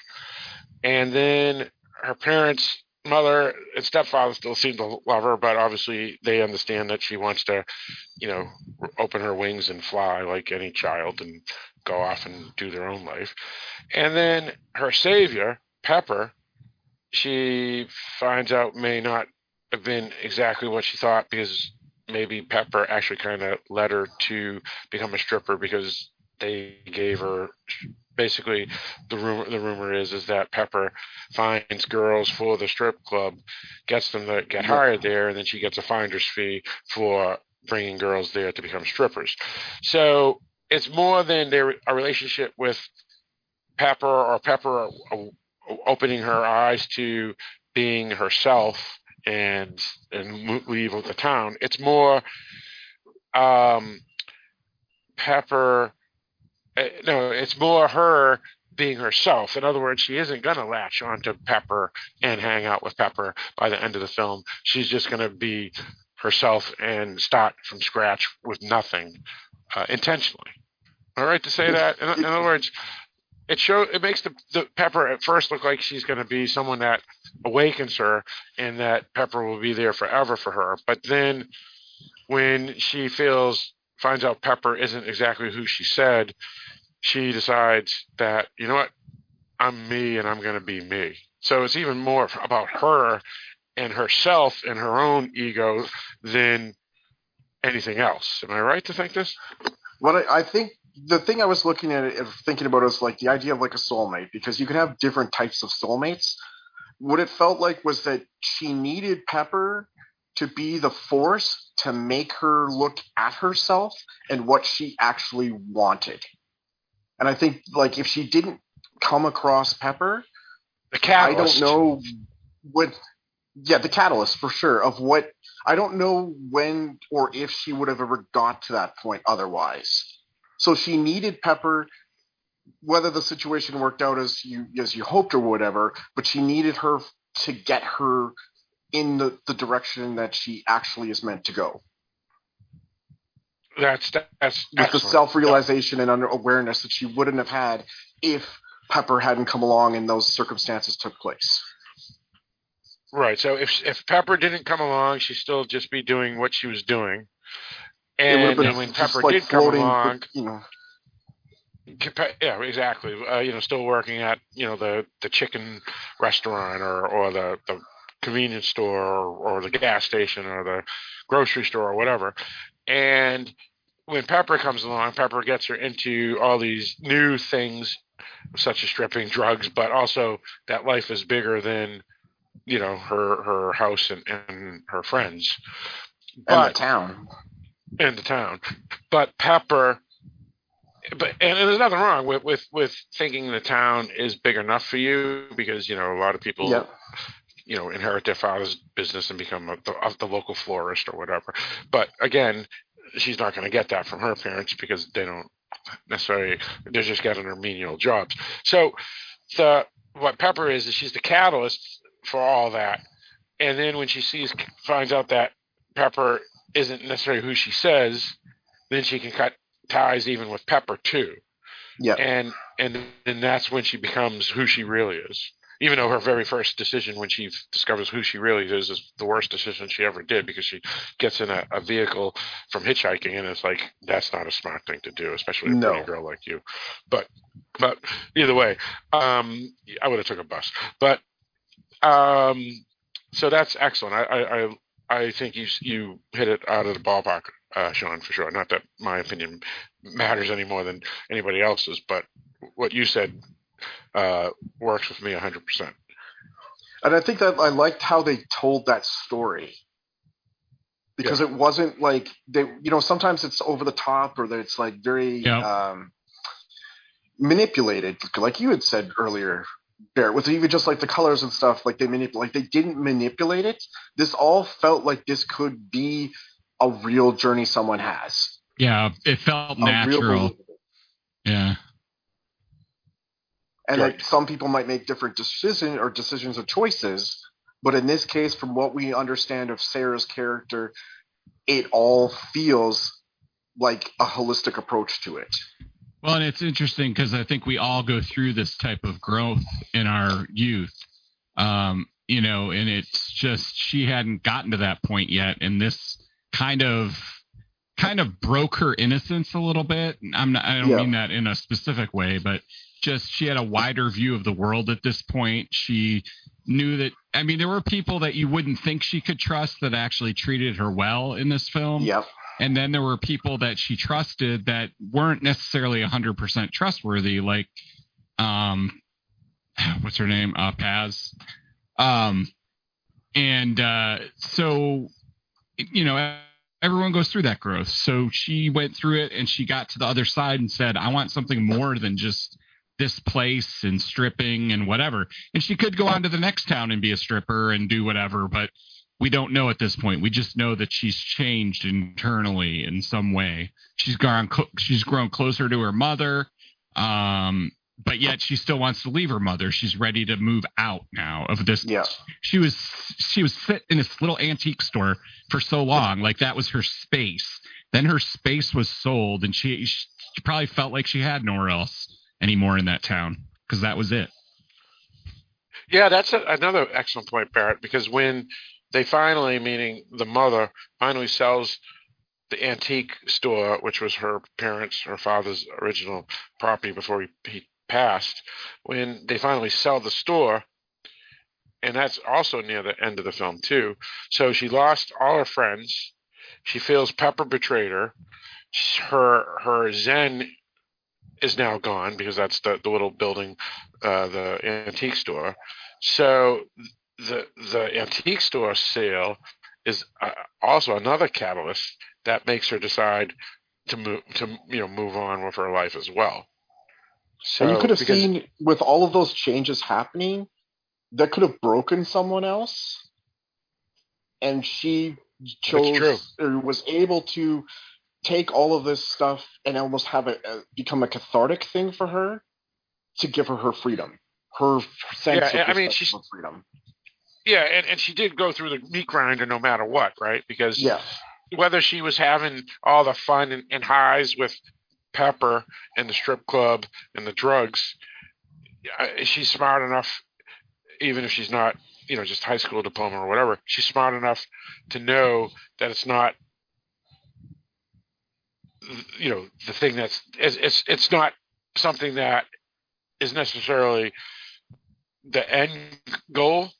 yeah So, so, and it's not necessarily good for her either. A lot of it, it may be fun. A lot of it may be, um, you know, makes you money and all that. But she also knows that it's not necessarily, you know, um, um, uh, the the the, the uh, you know someone that's making uh, someone that's looked upon with respect in society either. You know, and not that there's anything wrong with with any of the work that she did, but my point is is that she knows that it's it's just partying, it's drugs, it's uh, exploitation, it's all this crap that may be fun at the moment, but it's not something that you, she wants to do for the next 30 years. So it's all short term right yeah, it's all short term, and and she also doesn't want to do what she's been doing prior to all that either. So it's it, it all like all all that stuff. She goes through the meat grinder and comes out the other side and says, "Okay, so, you know, um, my friends betrayed me. My boyfriend, obviously, I didn't I didn't care for anymore, so I should have just broke up with him. Pepper also betrayed me, and she's my friend. Um, my parents just, or my mother just sold my father the the the one place that I felt comfortable in, and I have nothing else here. So maybe it's time to pack it up and go. And and and so that's where she decides. Now, whether or not I mean that's the funny thing about this film is a lot, and and this is I know uh, put this way, I'm from the greater Boston area. I dated a lot of girls that are not from Boston because Boston is the place that everybody sends their kids to go to college, and then a lot of them just stay. And of course, a lot come here just for jobs too. So I used to meet all these girls, and some of them that, that were damaged that I dated. I found out that they came to Boston or stayed in Boston because they wanted something different. In other words, they were depressed in Austin, Texas, or they were depressed in Iowa, or they were depressed in um, China, or they were depressed wherever they came from. And when they came to Boston, they're starting a brand new life, and they're going to be fresh. Everything's going to be fresh. But, and you know, but maybe Boston's a little better, maybe Boston's a little worse. But the thing is, their life is still the same because it's not where they were coming from, even if those people they knew. In, other words, eh, let me rephrase it again. So you can come from a small town and you are tagged as a dork or a jock or a hero or a loser or whatever. So you're always going to be that if you stay in that town. So you move. But a lot of times when you move, the, the new place isn't isn't going to necessarily be any better. It may be better because you're starting over and people are fresh, but it's still you that may be the problem. You're still carrying all your baggage from your history. Exactly. So all these girls, so you can't run dated, away from it. Exactly. So all these girls that I dated that said they left their old home because they wanted to start fresh were still depressed and sad and this or that or whatever. So it's still them. So even though Sarah may have awakened and is now cutting ties with all the baggage that she had in her hometown, the question is, with no skills, with no property, where she has to hitchhike, how is she going to still is she going to have problems elsewhere? I mean, there's a chance that she could meet a guy, or there's a chance that she could luck out and and and find a good job. You know, I don't know where she's going, but there's also a chance that everything's going to be and we where she goes too. Am I wrong to think that? No, I mean, well, I guess it's it's a, yeah. A place is only part of what you're experiencing, right? So I mean, right. going somewhere else doesn't get rid of all your problems. It just right. changes them. yeah, the baggage, exactly that you said, Sean. So, what's your opinion, Sean? You you were going to answer that too. So yeah, yeah I was going to say that it's no, no, no, no. That's my apologies because I'm almost cutting everybody off, and I apologize for that. Um, no, I was just going to say like I thought it was. It's a good point to bring up that like you can cut off the people, the aspects, or whatever of the town, but unless you deal with your internal stuff and or, or find a support system or whatever to do that properly, it doesn't matter where you end up because you're you're running away from the problems that you're carrying with you. So unless you right. actually are, get to a point where you are able to or willing to ask for help or whatever it is you need, right? Um, that's the stuff's not going to change because you're going to all those demons, all those baggage or whatever is still going to be there with you. You're just in a new place, which then has other problems that it may present. So it's, right. it's the question is, are you leaving um, in a healthy manner, or is it an escape with the hopes that a different place is going to magically change the other issues that you have inside you? Right. Yeah, that's the thing is that you think you're going to go to another city or another town or another place and your life will dramatically change for the, obviously the hope is for the positive.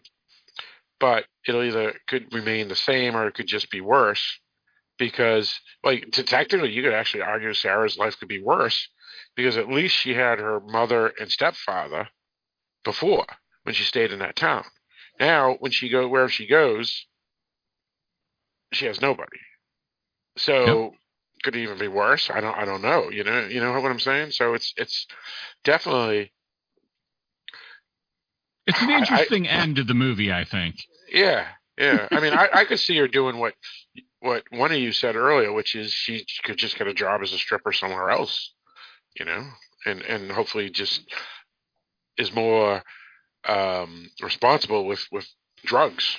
I, you know, I mean, who knows? I mean, well, the problem, one of the big problems is that she definitely has a different worldview now than her friends. So she's not really yeah. And they don't seem to approve of her being a stripper, having been a stripper, even, you know, even right. if she's not now.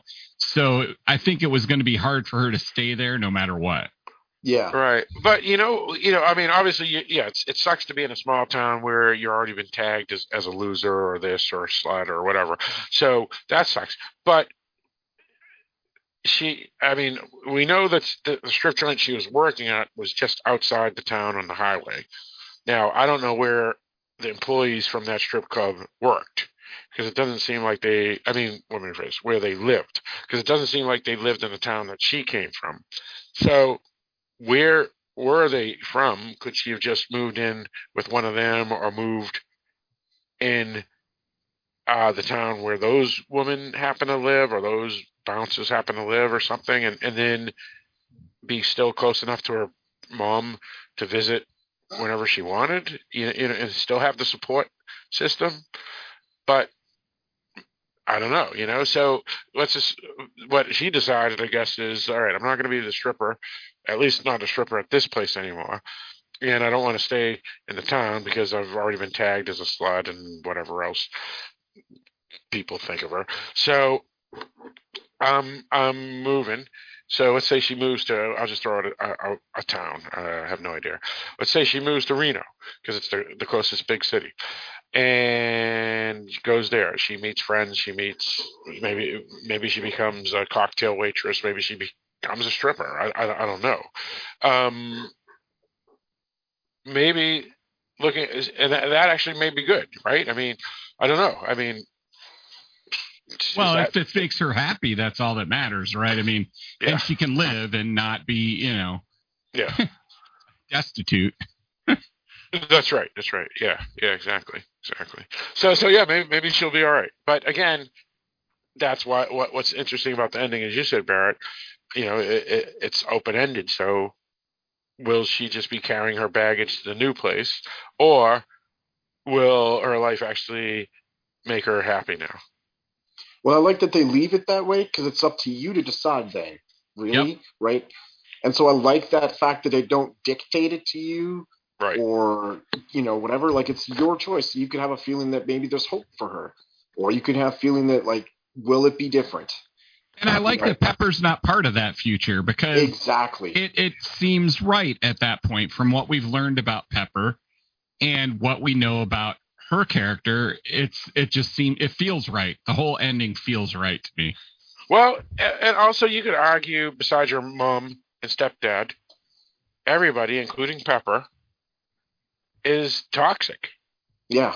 Yeah. You know, I mean, uh, to be honest, the people that were least toxic to her were probably the other strippers. But yeah, but she never really became friends with any of them anyway. So it wasn't like she was, you know, losing any friendships there. And and she did have one or two fights with a few strippers where you know they would try to get they took over. You remember there was one guy she was talking at a bar. The competition. Then, yeah, yeah, the competition. So so she was leaving a lot of toxic personalities anyway, and and and certainly Pepper is a toxic personality, you know, because she yeah was lying to her the whole time anyway. Um, and and even if she was the catalyst, she still got her into things that that weren't good for her. Weren't, well, well, well, yeah. I mean, I don't want to. It's a mixed bag. Yeah, yeah that, that's the best way to put it, right? Because we don't want to say stripping is bad because you know I didn't think that was the bad part. It was the no, I drugs think it- part. the, the drugs and the, the the criminal people that Pepper had dealings with, right? Yeah, yeah, that's right. but honestly, right. the drugs are given to her by the other strippers there, not Pepper. right, right. But they get the drugs from Pepper, which is kind of funny. But I'm just saying, she Yeah. gets them from the other strippers, not from Pepper. And the other strippers That's are right. doing it to make the Yeah. job smoother for themselves.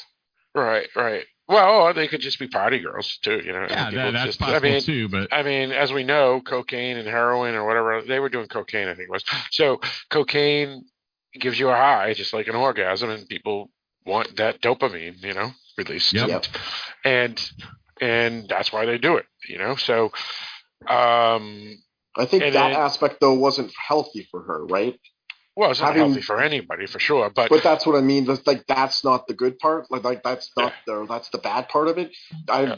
who cares about like the the sex work stuff or whatever. That does that's not it. It's the drugs and the long term effects right. Well, those and, and drugs can have on you. but but I don't want to poo-poo Yeah. those people who think sex work is bad because they Well, not, do have. but I'm not uh, saying that though. I'm they- saying they- it's the drugs are the bad Right. No, no, but I want to add, and I Okay, usually, yeah. I use, I want to add that the sex work, you know, I, you know, I haven't, it is what it is. It's not my business. You know, people do is what they got to do what they got to do, and and you know, mean, you know, it's fine, but you, uh, those are people who argue that that's toxic and not necessarily healthy. They have an argument, whether we agree with it or not. Those arguments agreed. do do have have have some valid. Well, yeah. Even if there are good, even if there are aspects that work, there are in everything there is corruption. So there is obviously a side of that environment that is bad for some people. I Yep. won't say all. I'll say that in some cases it works out great. In other cases, not so much. Exactly, exactly, and and that's that's and and those folks who say it's bad, you know, I, we may not disagree I agree with them, but we can see s- some of the points. That's all I Yep. want to say. Yep. Yeah. Um, but yeah, definitely the drugs obviously aren't aren't aren't good for sure. Um, especially this Well- type of drugs. But that's the thing. Some people operate fine and don't become addicted. Others do. The ones that become addicted are the problem. The ones that don't aren't really, as long as they're not hurting people, like going out and driving a car and running into somebody. Sure, So- right, exactly, exactly. yep, yep. Or getting into Right. crime or stuff to support the habits or whatever down Right, the road. yeah. right, that's exactly. bad too. Yeah, or Yep. or you or you just waste all your money. You know, that's that's Yeah. bad too. Um, or And the health effects that it has on you, because those Well, that- things aren't good Yep. for your body, right? yep, People eat all sorts of things that aren't healthy. So, I, you know, that to me is not an argument that wins for me. There are better reasons to to not do not them. do it. Right, right, right, right. It, well, yeah, and, and, and absolutely. I mean, I mean, the, the it's about you know, like heroin. You know that you you become addicted to, and then you have to, you know, if you go cold turkey, your body can literally have major Yeah, problems. So, you can So- die. yeah, yeah. So, so, so um, that's I, Paul- Sean's point is fair, but Barrett Barrett has a damn good point too, which is if if you you you know, one does go back to the seven deadly sins, gluttony. If you eat shit, you you will die. It's just a fact, you know. I mean, it happens. I mean, Yeah, it's not like I'm thin, so I'm not. I would never uh, throw stones at glass houses for sure. Well, I'm thinking more about the psychological and emotional effects too that are bad from the drugs. Like not just the physical, but just the mental and emotional stuff that comes with it too, right?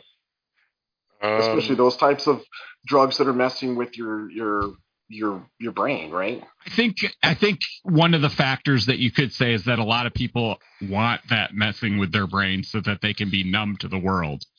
Um, Right. Not all, Which but then is- some yeah. people are definitely doing that. Right, and I want to let all the listeners know, no matter how much we support or disapprove of sex work or drugs, we are not passing judgment. Nope. That's so we're- we're just talking it over. That's all. So I just Everybody's want got to do their own thing. Yeah, we're just discussing. That's you right. just hope that right. it's right. that whatever the decisions are, right, that it's done Whatever decisions people make, and for exactly. yourself, right?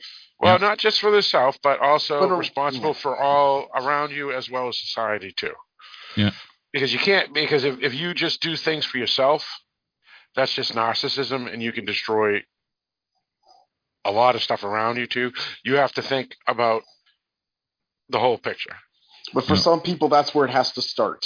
They because they Yeah. don't have the outlook to look outside themselves. They need to have that for themselves, whatever their makeup or whatever it is.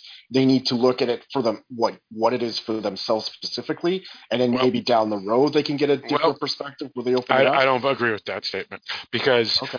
and I'll tell you why. Because if you're a parent, you can't be that way. If you are a spouse, you can't be that way. If you are a employee for a company, you can't be that way. You have to still always look out for the good. Period, not just for yourself. Well, you So should, the- but not a lot of people don't. That's the Well, and you have Uh, well, differing and- and- you have differing levels too. Like when we get out to where it's the company I work for, my concern is a little lower. When we're back to where my spouse is involved, then they're a lot higher. Right it- exactly. So so people you have responsibility not just for yourself is my point. Because if, if you just look for yourself you, then you're going to be driving drunk or you're going to be just s- s- you know throwing the garbage over the fence because hey i'm looking out for myself. I don't care about my neighbor's yard. So I, that's the reason i disagree 100% with you sean even if Okay. I, I see your point but I, I, I understand I'm not. I'm not have to- supporting it. Like Oh, I'm not oh, oh, supporting it. But I'm just saying that some people, that's the rationale they need. I'm not saying it's right Oh. and it's not something I would Okay. support. yes But I'm saying some people, that's what they need to make their justification.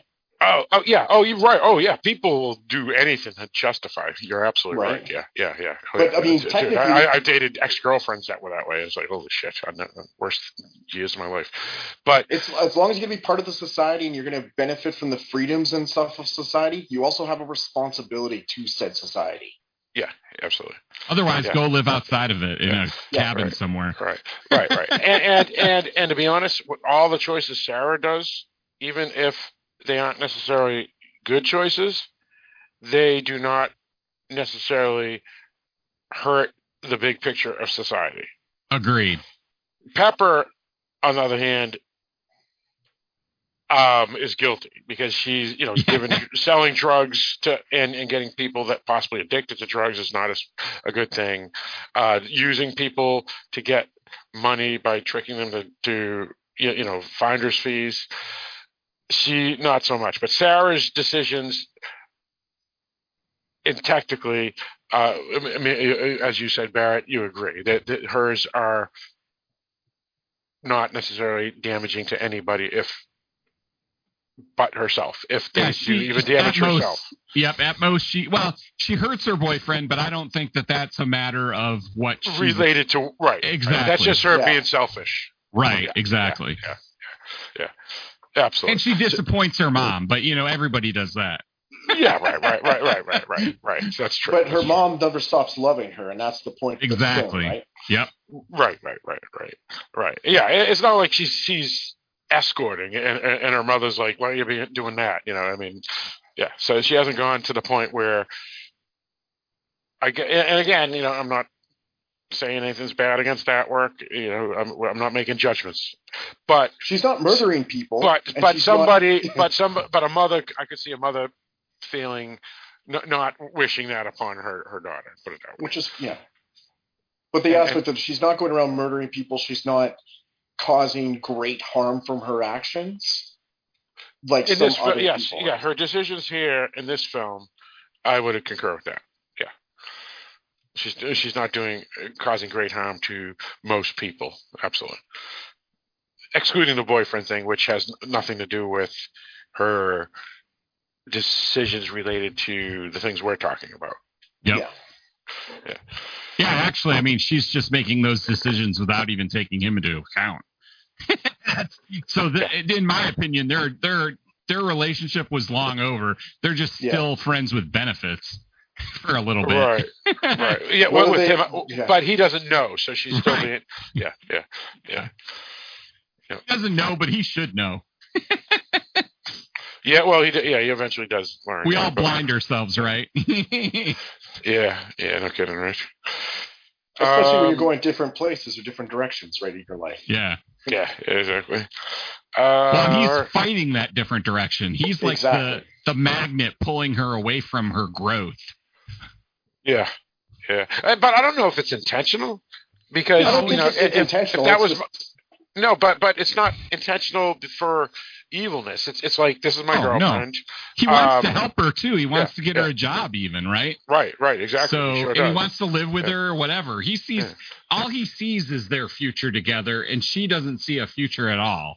right, so- right. So what she should have done was just cut him off right there and not A not lot keep it sooner. going. Yeah. Yes. Yeah. I, I've been the person that's been him, so Oh, me too. I can relate. It's the fucking worst, dude. Dude, the it- thing is, we oh, don't know. my They could have had breakups before as well. Like we don't really get a full history on But- what but- their but- relationship was. But at this point, she should have. But if it, whether that's true or not, she should have Yeah. broken up with him before she did any. Oh, made oh, yeah. of. Fair enough. Yep. Yeah. So But it's again, it's just the, the decisions we It's- make in the moments, right? well, and it's also kids being stupid. Yep. Or let me rephrase because they're not kids. Young adults being stupid. Yeah. and trust me, because- older yeah. adults can make the same decisions as well. But? Yeah, So- but but older adults have no excuse because Well, their I don't know. I was, are I was making brains are stupid decisions into my 30s. right, and, and you have no excuse. You had an excuse when you were 23 because your brain wasn't fully developed yet. But when you were 33, you were just being a dink. I'm not sure my I'm not sure that I was fully developed in my 30s. I think it took me to get to 40 till I was really uh, mature. Well, maybe I don't know. Yeah, maybe. Yeah, you missed a Wild. I was. I was. I wasn't. How's I'm probably the least wild of both of you, so I'm just gonna say that. That's likely. We can't even talk about my, Um, my stuff. um, to be honest, Sean, I wasn't wild at all. I may have finally, at age 29, broken out of my shell where I actually dated women. Yeah. But I wouldn't call dating women wild. So I was probably identical to you, except I was dating a lot of women. If that makes any sense. All right. But yeah, because I was not wild at all. Never was I wild. I remember this one girl I was I dated, this Colombian chick, and she was wild and it was weird because this was not me, but she was hot and she was fun and she was a nice person. Um and I felt different around hanging out with her because I was like, oh, this is kind of interesting. I'm like kind of in the it crowd a little bit. But um I, I was not wild by any means. Yeah, so it's not sustainable to who your or what your personality type is or whatever, right? yeah, so, like, I mean, that I- stuff is fun for yeah. a period of time, but you couldn't maintain that for the rest of your life. yeah, well, yeah, and e- even then it wasn't. uh It, it just happened. I mean, I mean, I was I was pretty easygoing with, with people I, I dated, so Right. I, I I could I was like a chameleon. So, but I was not like wild, you know. I mean, by any means. It was I, I just, very I just, wild till about I- 30. I So just then we'll just leave it to Barrett. Yeah. Barrett's the Yeah, yeah. Bar- one the Barrett. Barrett, the things that Barrett has alluded to, he he was he was wild. My brother, Yeah, he was I wild. was wild. I, I I I only may appear wild because I talk about um how I used to go out getting phone numbers all the time, but that was just because I wanted a girlfriend, not because I was wild. You know, so Yeah, I had a bad ten, well, it wasn't a bad 10 years. It was a lot of fun, but I, you know, I wouldn't do it again. fair enough. Fair enough. And the fun part is we all end up here. So how about that? Exactly. Yeah. We do. We do all end up here. That is so true. Yeah, but me and me and Sean fucked up. We, we should have been more like you, Barrett. No, no, I wouldn't say that either. All right, all right, all right. I just got Yeah, lucky and didn't get in trouble much, so that's Right, the only right. good thing. Right, It, it is so interesting though to see how people like even with just little differences or whatever, right? Where you wouldn't expect to end up like I'm pretty sure that all of us probably didn't expect to be where we are at this point if we were asked at age 20. Uh, And some yes. of it's been good and some of it's not been good. and, Well, you know, you know, you know, I, I expected I would be where I am n- n- now, not necessarily how I got there, but well, I then you're a expected better to be predictor than I married. then. I was expect. Well, I was, but no, I had the goal down that I was going to get married with kids, so that was going to happen, and that, that happened. So, who that person was, and how I got there, was uh, was much different than I expected. But the end goal, I, I that's exactly where I got exactly where I wanted. If that I thought sense. I was going to be dead at 30, so I made it way longer. So I'm good. Congratulations. Yeah, yeah. Glad you're still here. Yeah. So, yeah, I, I just, I just, I just got engaged once and then had to break that up and then wasted six years with another girl for, and and and got burned on that one. So, so uh, it was. I got to where I got just a, a, a way I I had preferred not to put it that way. And I still haven't found what I'm looking for, so there we go. Still, Isn't that a song? It is. Yes, you yes, too. it is. You Yeah. too. They're singing your song, man. That's why I like them. They they get me. yeah, yeah. Anyway, so uh, let's see. Uh, what do we want to get into? Anything else we want to talk about this film? I think we wrapped up pretty much what we were what was yeah, covered in the yeah. movie, Because because. I was thinking we were going to talk a little more about Pepper's story, but really she's more of a cipher. yeah, Yeah. she, she and is. also not only a cipher but a catalyst. Really, you know, Yeah. a plot device more than you anything. needed to have her to to get where we were going. So Yeah, she's yeah, almost yeah. a spiritual character rather than a. That's a why real that's the wings, dude. The wings. But that's Yeah. why, well, the, the wings. But that's why I also had the idea of the soulmate because you can have like soulmate isn't just a romantic person; it could be someone who, even is for a short term, sets you in a different direction. Yeah, Indeed. Yep, that's true. That's true. Indeed. Um. But yes, yes. Uh, the Um, only thing I think I want to talk about, or just make a point of, that whole scene in the desert, I really liked. I liked the spiritualness of it, and I liked. I actually liked the snake. I thought that was neat. Um, Yeah. And it just the whole atmosphere of that and the the visuals, I thought was really well done. I liked that scene a lot. Yeah, it was well done. It was well done. Um, I don't know my feelings on the scene specifically, but it was well done. Yeah. Yeah. Um, it's I don't know. You know, I mean, again, I've never been like uh acid tripped ever, so I don't know if that really. I mean, I've seen it in Midnight Cowboy, I've seen it in the Doors movie, I've seen it in this film, so I, I have no idea if that's how it really is. So Doors is a pretty good uh, perspective, I think, Yeah. of what it's like. How okay, different is enough. ayahuasca from peyote? I don't know. Uh, it- you was, uh, that's a terrible thing, Sean, to assume that that Barrett would have used all these drugs. Who are you, Sean? Who are you? You're Never terrible. tried peyote because you know you have to know some Native Americans to be able to get a hold of that. That's just Okay. not easy. And I don't live in the West, so Fair enough. Yeah. It- I'm not uh, saying I wouldn't have tried it. I would have tried it because I would love to see what it's like. But yeah, I was never near it. Yeah, so I, I so I have no idea. So they these type of scenes never really worked for me for what I guess they're trying to imply. But as as filmed, like you said, Barrett, they're they're they're well done, well done. Yeah. Uh, anything else anybody want to bring up? No, I think Oh, the snake was cool. The white snake was cool. I don't know what that meant. I really like that was- white snake. Yeah, it was but it- cool. I, I still don't know what it means symbolically, but if it means anything or it just was a cool thing to put. Yeah, I'm not there. sure if it was symbolic or not. I mean, there's lots of snake symbolism. Oh, oh, oh! I got it! I got it! A white snake on a hot chick. What does that mean? I'm gonna get a hate mail for that comment anyway. Well, I thought you were going to use like White Snake using Tawny Kitaen in their videos. That's right. I, I actually I played that song today in, in the car for my kids. As a matter of fact.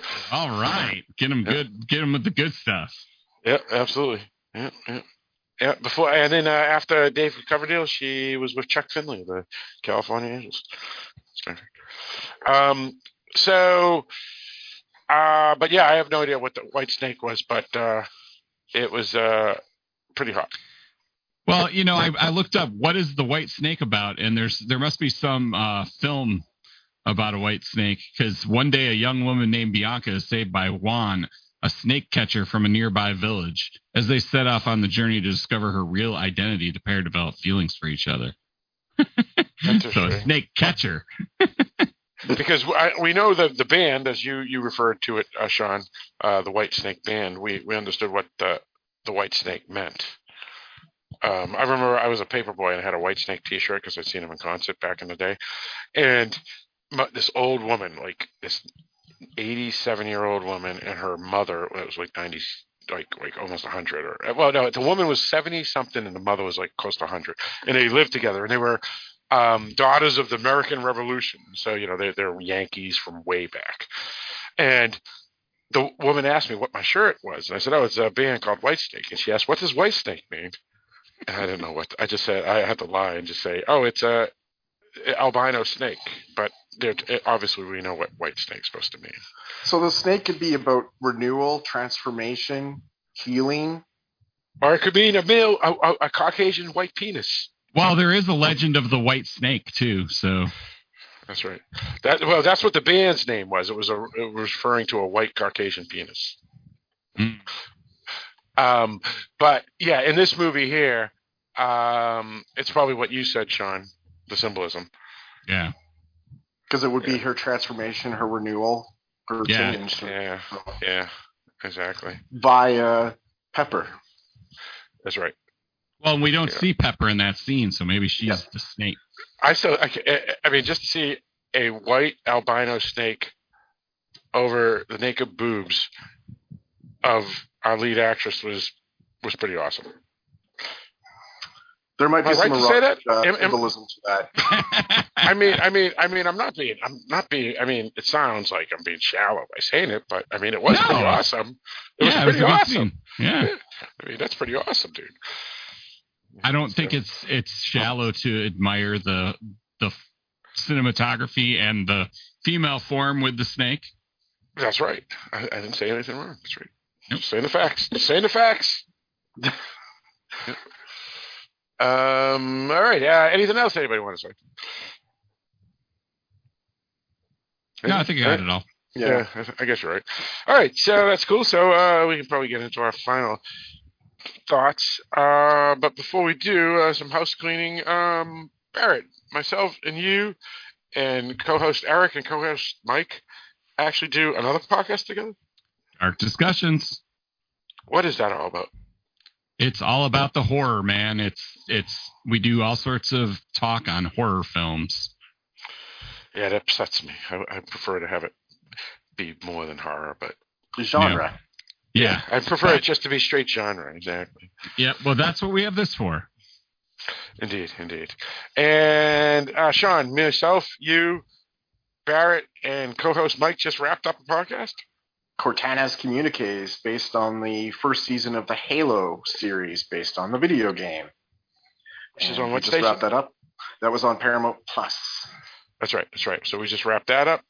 Uh, also, uh, coming up shortly, uh, in August, we got a couple of podcasts that we're probably going to do. So we're going to be very busy in August. We got uh, the She Hulk that we're going to be doing, and we got the new Game of Thrones series that we're going to be doing. Uh, so that's going to be t- tough. Definitely a, um, a lot of podcasting then. Um, if other people don't want to do all of them with me, maybe I'll, I'll try to break it up where Sean will do one with me and Barrett will do another, or you guys can all join in and do all of them with me. It's up to you. We'll, sure. We'll get, we'll I'll do whichever ones I'm allowed to be on. Fair enough. I, I agree with that comment. all right, fair enough. All right, so so you can count on me and Barrett and Sean to be on uh, both of those podcasts in starting in August. So uh, the She-Hulk we're doing and the new Game of Thrones we're doing. And don't they drop around the same time as Mystic? Yes, yes, they do. Yeah, exactly. The the same week, both of them. I think one of I think She-Hulk is one week before Game of Thrones, and both of them are basically right before or at the same time as Mystic. So yeah, because the first one is August seventeenth for She-Hulk. Yep. Yeah. Oh yeah. Right. Yeah. And then I think the other one's the nineteenth, right? Yeah, I believe in the nineteenth because that would be yeah. yeah. yeah. So so once out we get back from. Uh, Mystic, oh no, it's August twenty first. Okay. Yeah. So both. Well, so the first episodes of both will probably be right after Mystic. So yep. yeah. So yeah. Absolutely. And uh unless you guys want to do them live in Mystic. That, that, yeah, well, well, yeah, but we, we want we got to get you in. Oh yeah, we could we could always Skype you in. That's true. Yeah, uh, but we'll probably we'll probably wait because we're going to do a dark discussions in Mystic. You know, with the movie that we see in Mystic, we're Yes. going to do uh, as an episode, so that'll be exciting. Um, and uh, also, uh, the Game of Thrones podcast is actually coming out in two weeks, so uh, I got to coordinate with Mike and Eric, uh, who do. Oh, you mean Westworld? Westworld. That's what, I, that's what I meant to say. I'm sorry. Yeah. Westworld uh, is coming back, so we're we're going to do bullets, brothels, and bots, a Westworld podcast. Uh, so we'll uh, talk to Mike and Barrett. I'll be talking to them. Barrett, I'm sorry, Mike and Eric on Thursday about that. Um, sorry, so that's the house cleaning. Uh, so I guess we can get into our final thoughts on this film here. So I will start with you, Barrett. Yeah, I like this film. I thought it was pretty good. Um, it's not quite as good as some of the movies we've seen in other years, but it, it- for this year so far, it and Ride or Die are pretty equal for me. All right, sounds good. Uh, for me, uh, yeah, I mean, this is the type of film I would usually watch prior to doing podcasting. Uh, back in the 80s, 90s, in the early uh, 2000 to 2010, all I watched were art house and drama. Um, and um, this film would, would fit perfectly for me in that realm. Um, so if you like art house or drama, it's it's a really good one.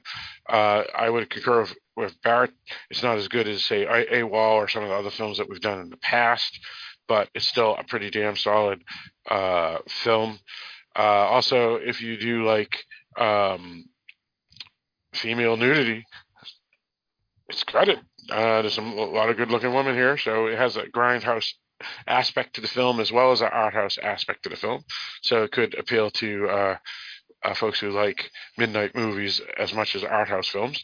Um, and of course, like I said, it would definitely uh, work for anybody who likes um, slice of life and drama films. Uh, thumbs up for me. Let's go with you, Sean. Uh, I really liked it, really enjoyed it. I thought it was shot beautifully. I thought the story was told uh, very well. The cast was really good.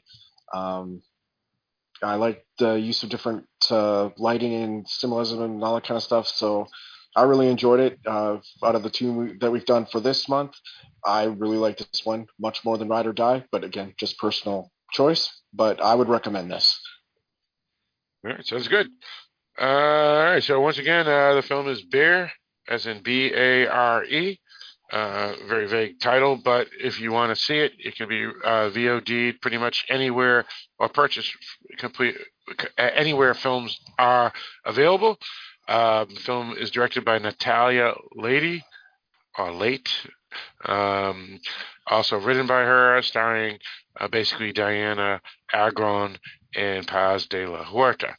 Um, the film also has a, a disc out DVD. Um, it's a Tribeca Film Festival film as well as an IFC film. Uh, the, the the film disc is actually pretty impressive because it includes extended and deleted scenes as well as a director's commentary. Uh, so that's pretty awesome.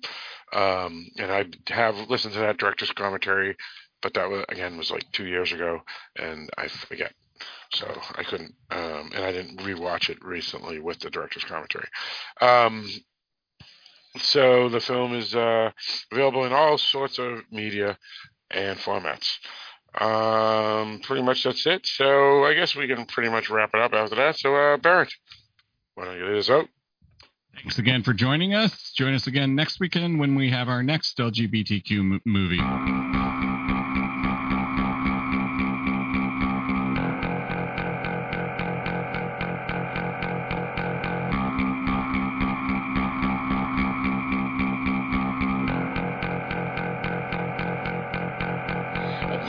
Drunk and said you love me, but I wouldn't come inside. I've got options, trust me. Yeah, I know other guys. Sometimes you're just so awful, and all my friends agree. But I can't help the way I stumble. You look good when you've been me. You disappear for weeks at least. You barely have a job. Don't know why. Feels like recently I'm choking on exhaust, and you held my hand on a chain that one night in the cold asked me could you stick around? And I fucking told you no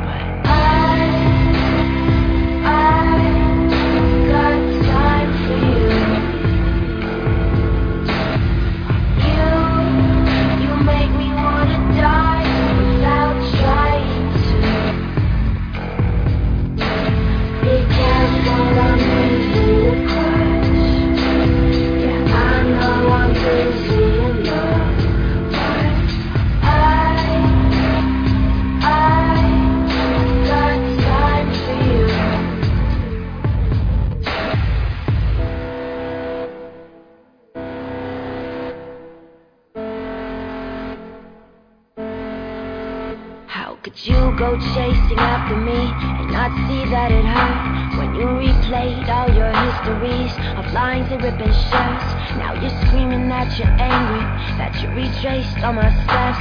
Please stop saying that you're changing. Get the fuck out of my bed, cause I need someone else who every night remembers I tests. Who doesn't say that he's ready, but then can't ever commit. All I know is that you're bad for me, and I'm like bad enough. Still when I'm alone in some hotel room, you're the one I want.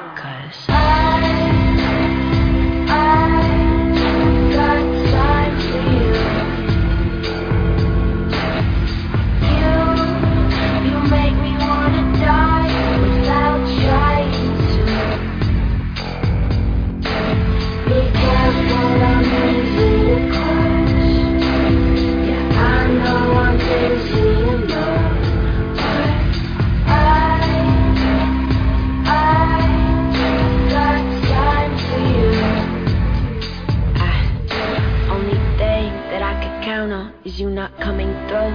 So why do I find myself wishing I was next to you in a crowd full of people on South Second, but I'm still texting you. I'm sick of that. I'm sick of the second you leave. How I invest in you. Well, I made plans tonight, but I'm panicked. Feel like canceling. Damn it, I hang on your lips like they're a cliff till I slip and vanish. You said in a couple months you might be ready. And part of me's still hoping, but you won't be. And both of us, we know it.